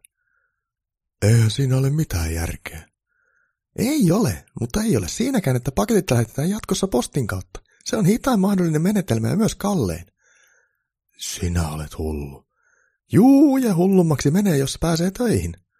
Et pääse. 21. joulukuuta 2019. Valkoisessa talossa oli kova tohina päällä. Melkein kuin korvatunturilla, mutta valkoisessa talossa oli vain eri tavalla tonttua väkeä. Valkoisessa talossa ei ollut yhtään joulukoristeita. Joulupukin mielestä Amerikan presidentillä pitäisi riittää rahaa siihen, että työntekijöillä olisi edes hieman enemmän joulumieltä. Sitä paitsi joulukoristeet kannattaa kierrättää. Jokaisessa taloudessa pitäisi olla varattuna tila yhdelle pahvilaatikolle, jonka kylkeen kirjoitetaan kuulakärkikynällä, että joulukoristeet. Suomessa näin tekee 92 prosenttia talouksista. Sinne pahvilaatikkoon sitten saa laittaa ainoastaan ehjiä joulukoristeita, ja rikkinäiset tulee perheen äidin siivota pois joka vuosi. Rikkinäisiä jouluvalosarjoja ei saa laittaa tavalliseen roskikseen, vaan ne pitää viedä lähimarketin elektroniikkakierrätyspisteelle. Pukki oli käynyt valkoisessa talossa jo satoja kertoja, joten hän tiesi mihin siipeen piti lähteä, jotta pääsisi tapaamaan itse herra Amerikan presidenttiä. Seis tai ammun, kirkaisi isonenä ja lyhytkasvuinen vartija. Miksi sinä minua ampuisit? Ja eihän sinulla ole edes asetta millä ampua. Joulupukki vastasi rauhallisesti vartijalle. Minulla ei ole vielä aseenkantolupaa, vartija selitti. Mutta minulla on pippurispraypullo. No, voit ampua minua sitten sillä, mutta en tiedä minkä takia. Olet luvattomalla alueella. Olethan sinäkin täällä, pukki selitti. Minä olen vartija ja minulla on lupa. Sinulla ei ollut aseenkantolupaakaan, pukki sanoi ja jatkoi matkansa vartijan ohitse. Vartija suihkaisi pippurisumutettu pukin kasvoille. Pyristävää. Onhan tämä pippurisumuten luomua, pukki sanoi, ei ollut moksiskaan kasvoille tulleesta suihkeesta. Vartija, joka oli luultavasti trolli, alkoi silmiä siristellä lukea turvasuihkeen etikettiä. Amerikan presidentti istui kananmunan muotoisessa huoneessaan. Hänen ympärillä härsi kolme avustajaa, jotka suihkuttelivat hiuslakkaa hänen tukkaansa. Presidentti yritti samalla tehdä jotain tärkeää tietokoneellaan, mutta kolme hyperaktiivista parturia häiritsi häntä. Terve, Donald, joulupukki sanoi. Onko täällä kaikki ok?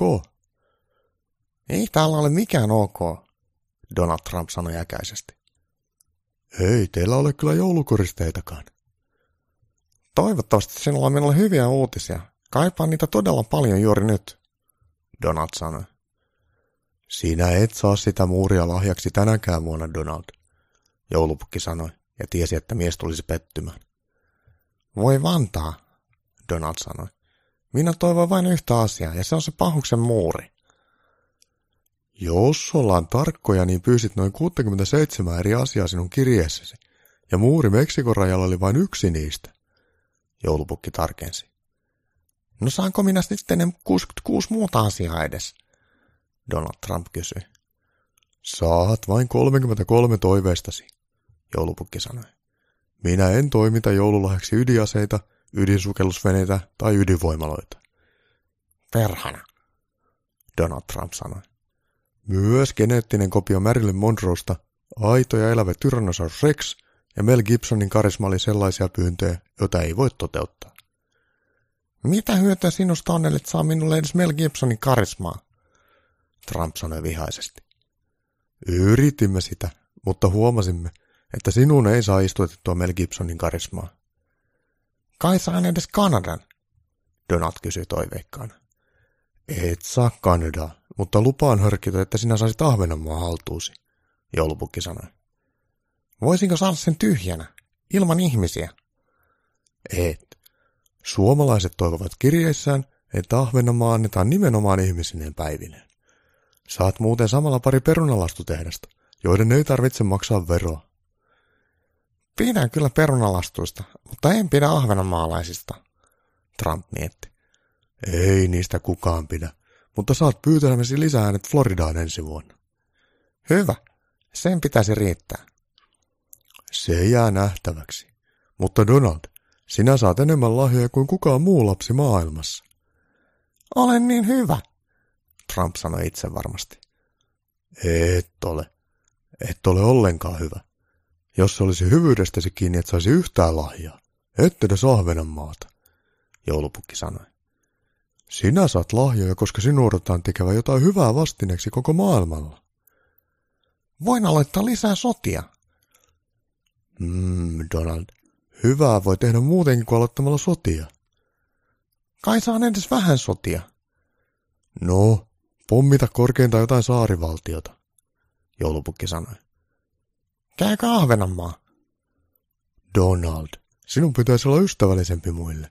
Siksi sinä saat paljon lahjoja. Sinun pitäisi levittää rauhaa.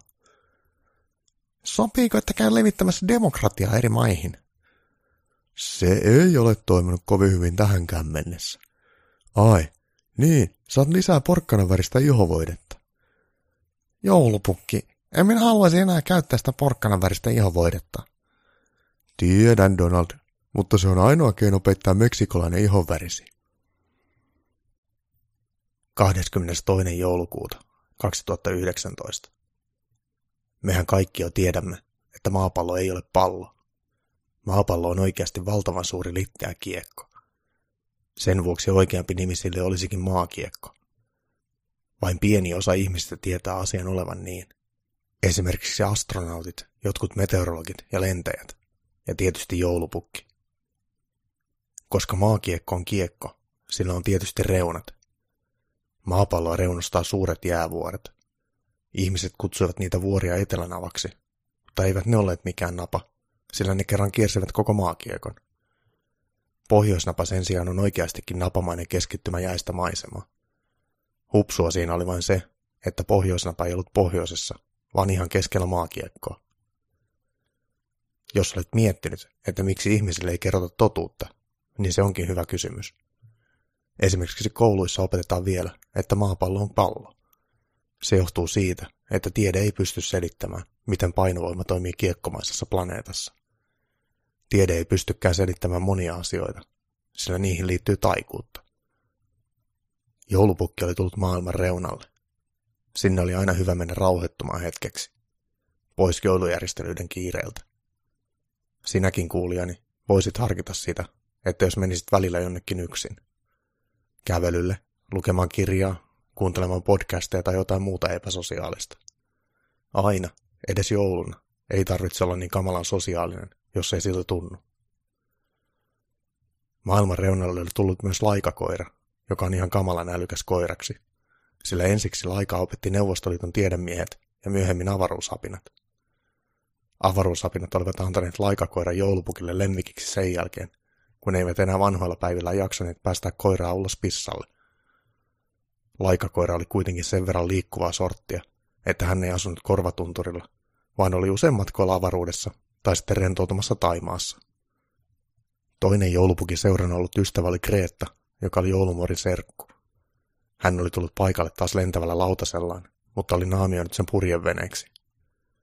Hän naamioi usein lentävän lautasensa, ettei saisi niin outoja katseita, kun vaikka haki Prismasta parkkipaikkaa. Tosin kyllä sitä aina joku ihmetteli, miksi joku nuori tyttö saapuu Prisman parkkihallin purjeveneellä. Mutta Kreetta oli tottunut siihen, että häntä pidettiin vähän outona. Sama ongelma oli kaikilla myyttisillä olennoilla. He olivat kokoontuneet Kreetan pyynnöstä sateenkaarin juurelle. Ja siinä totta tosiaan oli aarearkku, mutta tätä kolmikkoa ei kultarhat kiinnostaneet. This is all wrong. I should not be up here. Kreetta sanoi hieman pelottavalla äänellä. Sitten hän osoitti sateenkarta, joka oli ihan heidän edessään. The world is collapsing. Red color is missing from the rainbow. I do not want to believe that. Katsos perhana ja kaikkia sen napureita, joulupukki sanoi. Tuosta sateenkaarista tosiaan puuttuu punainen raita. Mielenkiintoista, sanoi laikakoira. Punainen raita sateenkaaressa on se näkyvän osa valospektriä, jonka aallon pituus on noin 700 nanometriä. People are dying. Entire ecosystem is collapsing. Kreta jatkoi melko vihaisella äänensävyllä. Kreta oli ollut koko talven kovin vihainen, kun jäätiköt olivat kasvaneet ja ilmasto oli viilentynyt niin paljon. Hän oli toivonut sen lämpiävän, että Tukholmassakin olisi mukavammat surffailukelit. Ilmakehän on varmasti asennettu jonkinlainen laite, joka imee tiettyjä sähkömagneettisen säteilyn taajuuksia. Laika, en minä ymmärrä yhtään, mistä sinä puhut, joulupukki sanoi. No suomiksi, joku imee ilmakehästä energiaa ja samalla suodattaa punaisen valon pois auringon valosta. I do not want to believe this. Voisiko tämä olla Putinin trollien tekosia? Joulupukki mietiskeli. Minä tietäisi, jos venäläiset olisivat tehneet tämän. Minä tunnen Venäjän avaruushallinnosta pari narttua. He olisivat varmasti kertoneet. Laikakoira sanoi. Minä epäilen, että tämä on Nasan tekosia. Minä en tunne Amerikan avaruushallinnon narttuja, mutta käymme Donald Trumpin kanssa usein keilaamassa ja kaljalla. Luulen, että tämä olisi tullut esille. Olen varma, että kyseessä ei ole NASA. Minä voisin rakentaa jonkinlaisen detektori, jonka avulla voimme paikallistaa kohteen. Miten sinä sellaisen voisit rakentaa? Täällä ei ole muuta kuin jäätä ja pingviinin kusilänttejä, joulupukki sanoi. Voisimme lainata Kreetan lentävää lautasta ja matkustaa korvatunturin pajaan. How dare you? Ehkä mennään perinteisesti poroilla, pukki puuttui keskusteluun. Kreta oli melko huonolla tuulella ilmaston viilenemisen johdosta, joten hän lähti purjehtimaan Atlantille. Laikakoira taas oli ollut viisi tuntia korvatunturin pajassa. Sieltä kuului pauketta, kolinaa ja paljon venäjänkielisiä kirosanoja. Välillä kuului, kun laikakoira nauroi kuin apina. Sitten laikakoira tuli ulos pajasta, niin että hänen päässään oli omituinen hattu, jossa oli antenneja, ledivaloja, vilkkuja, polkupyörän kilikello, paljon johtoja, joulupukin Nokia 330 ja kuppikuulokkeet. Joulupukki alkoi naurattamaan, kun hän näki härvälin laikan päässä. Toimiiko toi laite? Onko siinä handsfree? Toimii. Laita vaikka omaan päähäsi. Pukki sovitteli omituista hattua päähänsä. Täältähän kuuluu Yleisradion puheohjelma. Pukki ihmetteli. Kyllä, tällä laitteella havaitsee kaikki vihapuhesignaalit. Mainiota. Löytääkö tällä sateenkaarista kadonneita punaisia raitoja? Ei varsinaisesti, mutta tällä pitäisi havaita kaikki ilmakehän laitteet, jotka varastavat niitä punaisia raitoja. Olet sinä laika nerokoiraksi. Olen aina sanonut, että hyvän koulutusjärjestelmän kannattaa panostaa. Laika sanoi. Käy sanomassa se meidän opetusministerillekin. Nyt Laika, mennään saunaan. Minulla on muutama pullo venäläistä virvoitusjuomaa. Huomenna aamulla lähdetään metsästämään punaisia raitoja. Samana iltana Helsingissäkin asti moni ihminen oli huolissaan siitä, että kaikki ei näyttänyt niin punaiselta kuin ennen. Punainen autokin näytti enemmän ruskealta kuin punaiselta. Punaiset tonttulakit olivat vain haalean tai vaalean punaisia. Kynttilöiden liekeissä ei ollut samanlaista lämmintä hehkua kuin ennen. Ja Stockmanin jouluvalot loistivat niin himmeästi, etteivät ne valaisseet ympäristöä. Virallisissa uutisissa ei sanottu mitään punaisen värin katoamisesta. Ainoastaan pääministeri Sanna Marin piti televisiossa puheen, jossa hän totesi ihmisten vain unohtaneen, että ei se punainen koskaan ollut mitenkään niin kovin lämmin väri. Hänen mukaansa SDP-logokin oli ollut aina ruskean harmaa ruusu. 23. joulukuuta 2019. Joulupukki ja laikakoira heräsivät aikaisen aamulla. Tässä tapauksessa se oli noin kello 11 aikaan, sillä he olivat saunoneet aamukuuteen saakka ja laulelleet vanhoja sotalauluja. He eivät oikein tienneet, miten varautua reissuun, joten he ottivat mukaan paljon glögiä ja rasiallisen joulutähtiä. Heidän piti syödä joulutähdet jo eilen, kun joulumuori tarjosi niitä, mutta niiden hillo oli edelleen yli 800 asteesta, vaikka tupperware-aste oli pidetty ulkona pakkasessa koko yön. Osa teistä tietääkin, että luumuhillossa on taikavoimia. Mihinkään muuhun aineeseen maailmassa ei voinut varastoida niin paljon energiaa. Porot olivat innoissaan, kun he pääsivät taas matkaan. Napapiirillä oli kova pakkanen ja kauniita revontulia kaikissa väreissä, paitsi punaisessa. Mihinkäs suuntaan meidän pitää mennä? Joulupukki kysyi. Laikakoira piti kehittämänsä härveliä, jonka tarkoitus oli paikallistaa, mikä ihme oli vienyt punaisen värin maailmasta. Tuonne päin. Tuolla on varmasti jotain. Minne päin? Pukki kysyi ihmeessä. Tuonne. Laika, sinä et näytä mihinkään suuntaan. Pidät kahdella tassulla kiinni tuosta härvelistä, joulupukki selitti. Tässä ei ole hands-freetä eikä balls-freetä. Tätä käytetään kahdella kädellä, mutta katso häntääni. Laikakoiran häntä osoitti terävästi kohti maakiekon keskustaa, jota ihmiset kutsuivat pohjoisnavaksi, vaikka se oli oikeasti keskellä maakiekkoa. Olemme menossa kohti pohjoisnapaa, joulupukki sanoi. Hänen piti huutaa, sillä heitä vastaan puski kylmä viima. Se tekee järkeä. Jos joku haluaa vaikuttaa koko atmosfäärin spektrien frekvensseihin, se on helpointa maakiekon geometrisesta keskipisteestä, laikakoira selitti.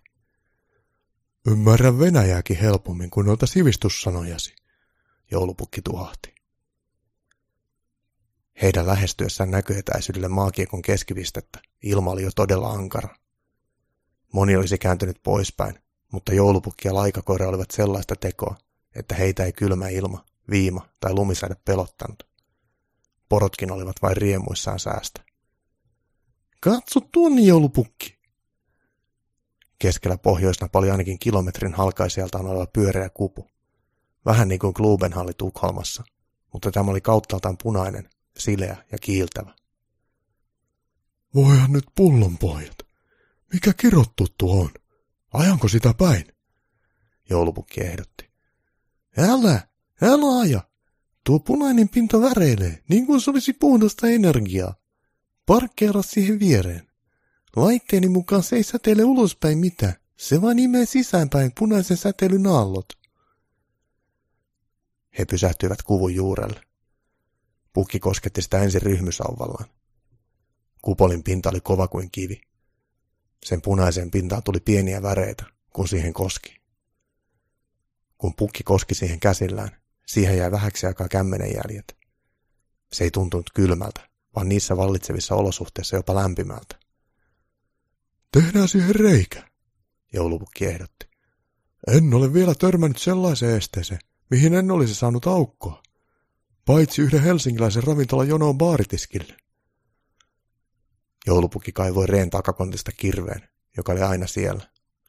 Hän otti viiden metrin juoksuvauhdin ja kalautti täysillä niin kovan iskun, kun vain saattoi kupolin pintaan. Kipinät sinkosivat kirveestä, mutta punainen pinta ei antanut periksi. Joulupukki sen sijaan lensi kolauksen voimasta taaksepäin selälleen. Kirottua. Tämä on varmasti pahasta aallon tekosia. Kunhan saan sen käsiini. Joulupukki sanoi ja puristi kirveensä, joka oli nyt paljon tylsempi, vartta. Laikakoira oli ottanut härvelin päästään ja oli tunkenut kuononsa ihan kiinni punaisen kuvun pintaan. Joulupukki, rauhoitu. Tästä näkee läpi, kun katsoo ihan tarkkaan, Laika sanoi, kuono edelleen kiinni kuvussa. Mitä sinä näet? Pukki kysyi. Harasoo, näin kiinalaisen ravintolan. Mitä? Ei ketkään muut kuin kiinalaiset koristele ravintolan ovea lohikärmillä ja anna ravintolan nimeksi liudan kiinalaisia kirjoitusmerkkejä. Minun on muuten hieman nälkä. Kiinalainen maistuisi. Onko siellä muita ravintoloita? Näin tehtaan posliinikaupan, nuudelikeittäjä ja pandatarhan. Laikakoira tarkisteli maisemaa kuvun läpi.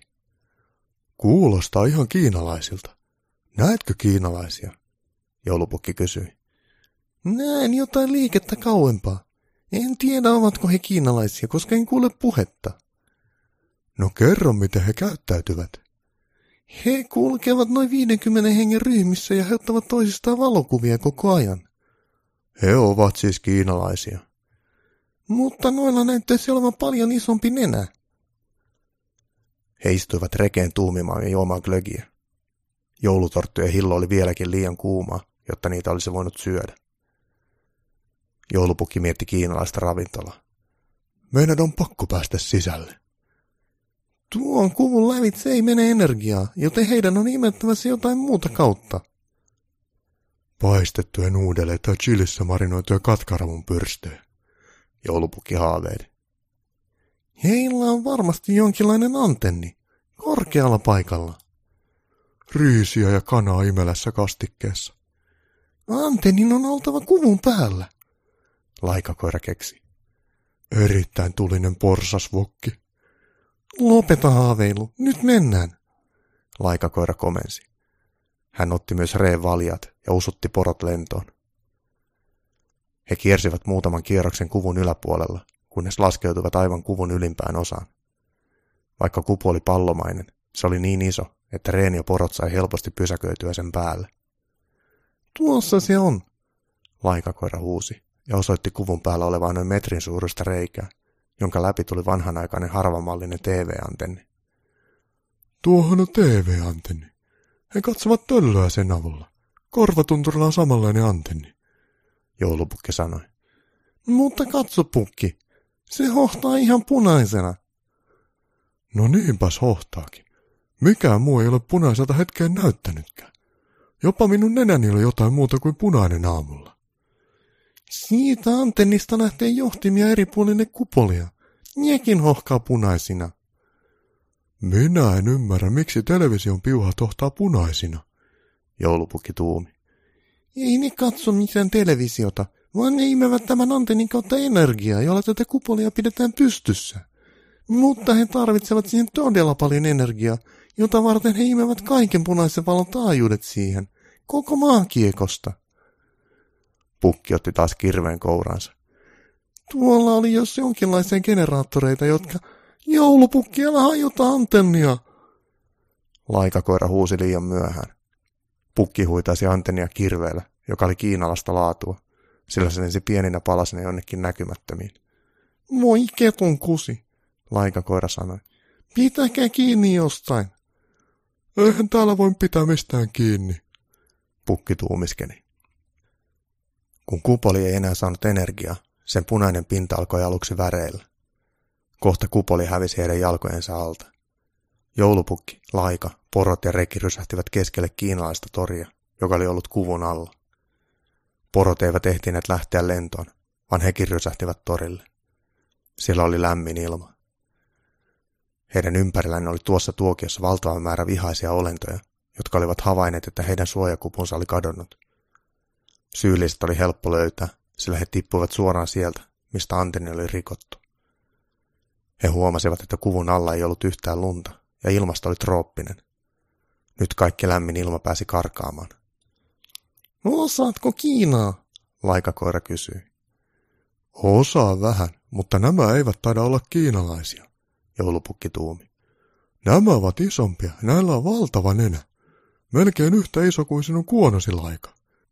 Hei, minun kuononi on siro ja elegantti. Heidän haalareissaan on kyllä Kiinan lippu, joulupukki huomasi. Ympärillä oleva väkijoukko alkoi kaivamaan kättä pidempään. Heitä oli ympärillä jo satoja, ja monella heistä oli lapio, pesäpalomailla, kiinalainen keittiövetsi tai vähintään kiinalaiset syömäpuikot käsissään. Kun olentojen kehä heidän ympärillään tiivistyi ja vahvistui, porojakin alkoi pelottamaan, niin että heidän hampaansa kalisivat ja polvet tutisivat. Rauhoittukaa pojat, poro ei kuulu kiinalaisen keittiön listoille, joulupukki sanoi. Mutta koira kuuluu, laika huusi peloissaan. Nuo ovat varmasti geenimanipuloituja trolleja. Ne on niin ilkeän isoja ja ne ilkeän näköisiä. Ja nälkäisiä. Joulupukki arvioi tilannetta vakavana. Se on niin, että joku muu saa hoitaa lahjojen jakamisen huomenna. Vain ihme voi meidät pelastaa. Laika, porot, olitte minulle hyviä tovereita. Ette koskaan jättäneet minua pulaan. Ja nyt minä toin teidät tänne surman suuhun. Pukilta valui kyynel poskelle. How dare you? kuului taivaalta, täynnä valtavaa vihaa. Kreetta oli tullut paikalle lentävällä purjeveneellään. Kiinalaisten geenitrollien armeija pysähtyi ja kaikki katsoivat peloissaan taivaalle. En ole koskaan ollut näin iloinen kuultuani nuo sanat, joulupukki sanoi. Kreetta tuli pelastamaan meidän. Laika, autetaan porot kyytiin. Irrota reki. Kreetta laskeutui alemmaksi aluksellaan ja katsoi vihaisemmin kuin koskaan trolleja. I am watching you, and I am warning you. Trollien itseluottamus alkoi kadota, ja lisäksi heidän alkoi tulla kylmä, kun suojapukupu oli kadonnut ja pohjoisnavan kylmä ilma oli tullut tilalle. Kreetan alus laskeutui ja he alkoivat lastata poroja siihen. Alus tuli niin täyteen, että pukin reki piti jättää pohjoisnavalle. We will never forgive you, Kreetta huusi trolleille, kun he lähtivät pois maakiekon keskipisteestä. Sinne jäi muistoksi vain rikkinäinen joulupukin reki, ja yksi ahkera kiinalainen trolli jäi pitämään kiinalaista nuudeliravintolaa. Pohjoisnavalla ei ollut paljon asiakkaita, mutta kiinalaiset, myös sikäläiset trollit, ovat tunnettuja sisukkuudestaan. Jatsokaa, Laika huusi riemuissaan. Perhana, punaisia revontulia, joulupukki tuumasi. Koko maakiekkaa koristi mahtavimmat punaiset revontulet kuin koskaan. Joulupukki näki Kreetan hymyilevän ensimmäistä kertaa elämässään. 24. joulukuuta 2019. Jouluruokia on paljon ympäri maailman. Kaikki ne joululta tuoksumaan saa ilman. Jossain paistuu pizza, kalkkuna tai paella. Kinkkuja ja laatikoita korvatunturin laella.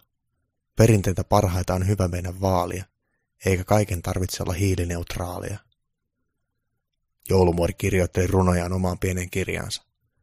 Jouluruuat olivat jo valmiita. Osa oli katettu jo pöytään. Osa oli vielä uunissa. Tontutkaan eivät katselleet Netflixiä, kun he olivat vahtimassa, miten kinkut paistuvat tuvan isossa uunissa. Koska aherrus lahjatehtaassa, korvatunturin postissa ja muissa askareissa oli jo hiljentynyt, isoin osa tontuista oli tullut jo tupaan. Osa vietti joulua eläinten parissa ja osa oli vielä maailmalla auttamassa järjestämään joulua sellaisissa paikoissa, missä se muuten ei olisi mahdollista. Esimerkiksi Meksikoon, Syyriaan ja Afganistaniin oli lähetetty tonttuarmeijat pitämään rauhaa yllä, jotta sinnekin saataisiin joulurauha. On Jennillä uusi punainen Mekkonen, ja Sauli on viisaampi kuin Kekkonen. Vapauttaa meidät itkusta ja surusta. Joulurauha kuuluttaa heillekin Suomen Turusta. Ennen kuin alettiin syömään, niin televisiosta katsottiin, kun joulurauha kuulutettiin maailmaan. Lähetyksen katsoi niin moni tonttu kuin vain oli mahdollista. Niinä vuosina, kun joulurauha on jätetty julistamatta, on aina tapahtunut jotain kauheaa. Esimerkiksi vanha sota, isoviha, on alkanut vuonna 1712, kun joulurauha ei julistettu. Mutta myös muiden sotien juurisyynä on ollut usein joulurauhan puuttuminen. Moni ei tiedäkään, että joulurauhan julistaminen on itse asiassa taikuutta. Sekin pitää omalla tavallaan tasapainoa maailmassa yllä. Ilman rauhaa maakiekko ei kestäisi melkein kahdeksan miljardia ihmistä. Jokaisen, myös sinun, kannattaisi miettiä, voisiko jonkun asian antaa toiselle anteeksi, ihan vain siksi, että on joulu. Tai voisitko sanoa jollekin toiselle jotain kaunista tai kivaa, ihan vain koska on joulu. Tai sitten voisit kuunnella sen vihervasemmistolaisen tai persun mielipiteen ihan asiallisesti, miettiä miten päästäisiin kaikkia tyydyttävään ratkaisuun. Kaikki me kuitenkin joudumme elämään täällä yhdessä, niin kompromisseja tarvitaan. Muista myös, että jouluna hyviä tekoja voi tehdä tuntemattomillekin. Parhaita lahjoja on kauniita sanat, anteeksi antaminen, ystävyys ja rakkaus. Ja ne eivät vie luottokorttia yhtään enempää miinukselle kuin se on jo. Korvatunturilla, niin kuin monissa perheissäkin, jouluruoka syötiin ennen kuin joulupukki lähti jakamaan lahjoja.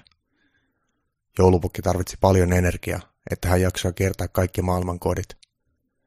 Kaikille muillehan jouluaatto oli yhtä pitkä päivä kuin muutkin, eli 24 tuntia.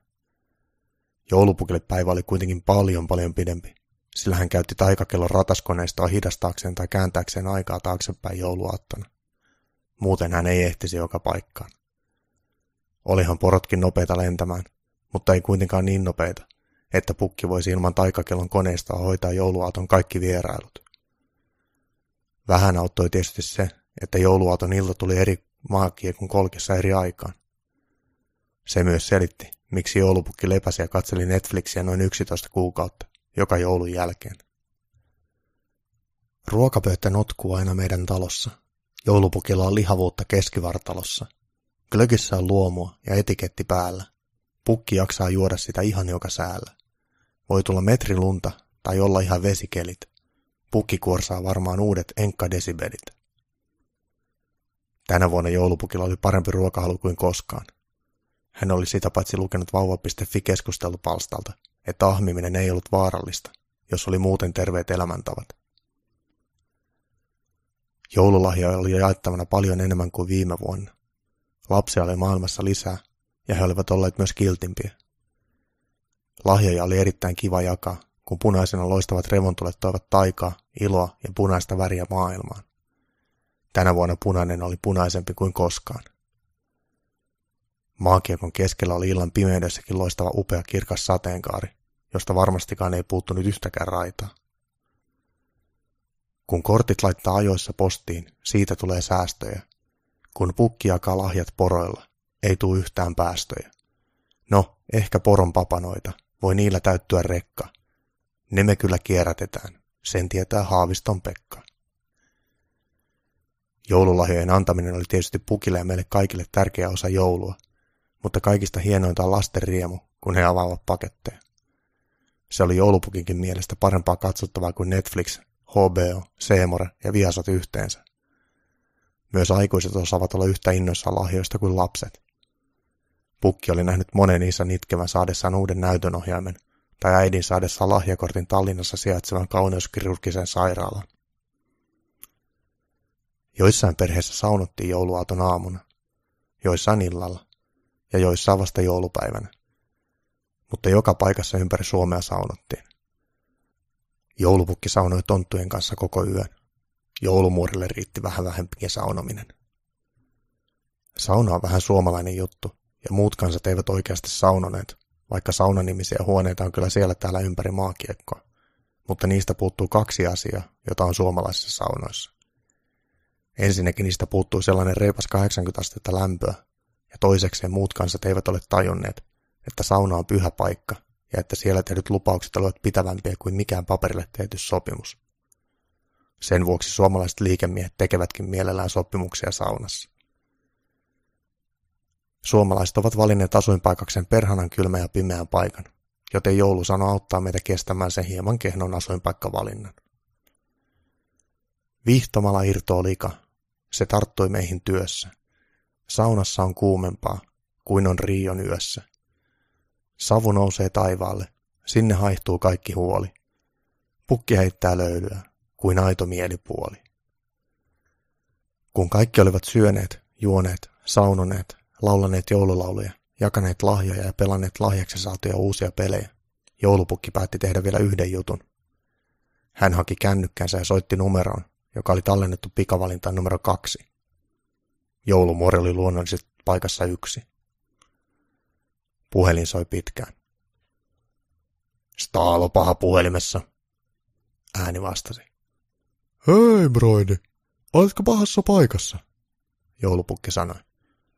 Ainahan minä olen, Staalo vastasi. Pukki nauroi. Hei tuota, jos sulla ei ole muuta, niin meillä jäi safkaa vähän yli ja sai joulumuodelta NHL 20 lahjaksi. Onko se versio, jossa on Patrick Laine kannessa? Staala kysyi. On, on. Pelataan Winnipegillä. Joulupukki innostui. Mä tuun. No niin, se oli siinä. Kumman puolen toimituskin menee nyt saunomaan ja katsomaan millaista tarjottavaa tontut ovat tuoneet jääkaappiin. Sitten katsotaan millaisia lahjoja hyvä ystävämme joulupukki on meille kiikuttanut. Haluamme kiittää kaikkia teitä kuuntelijoita liiketyksistä, jakamisista ja ennen kaikkea siitä, että kuuntelijaluvut yllättivät meidät moninkertaisesti ja positiivisesti.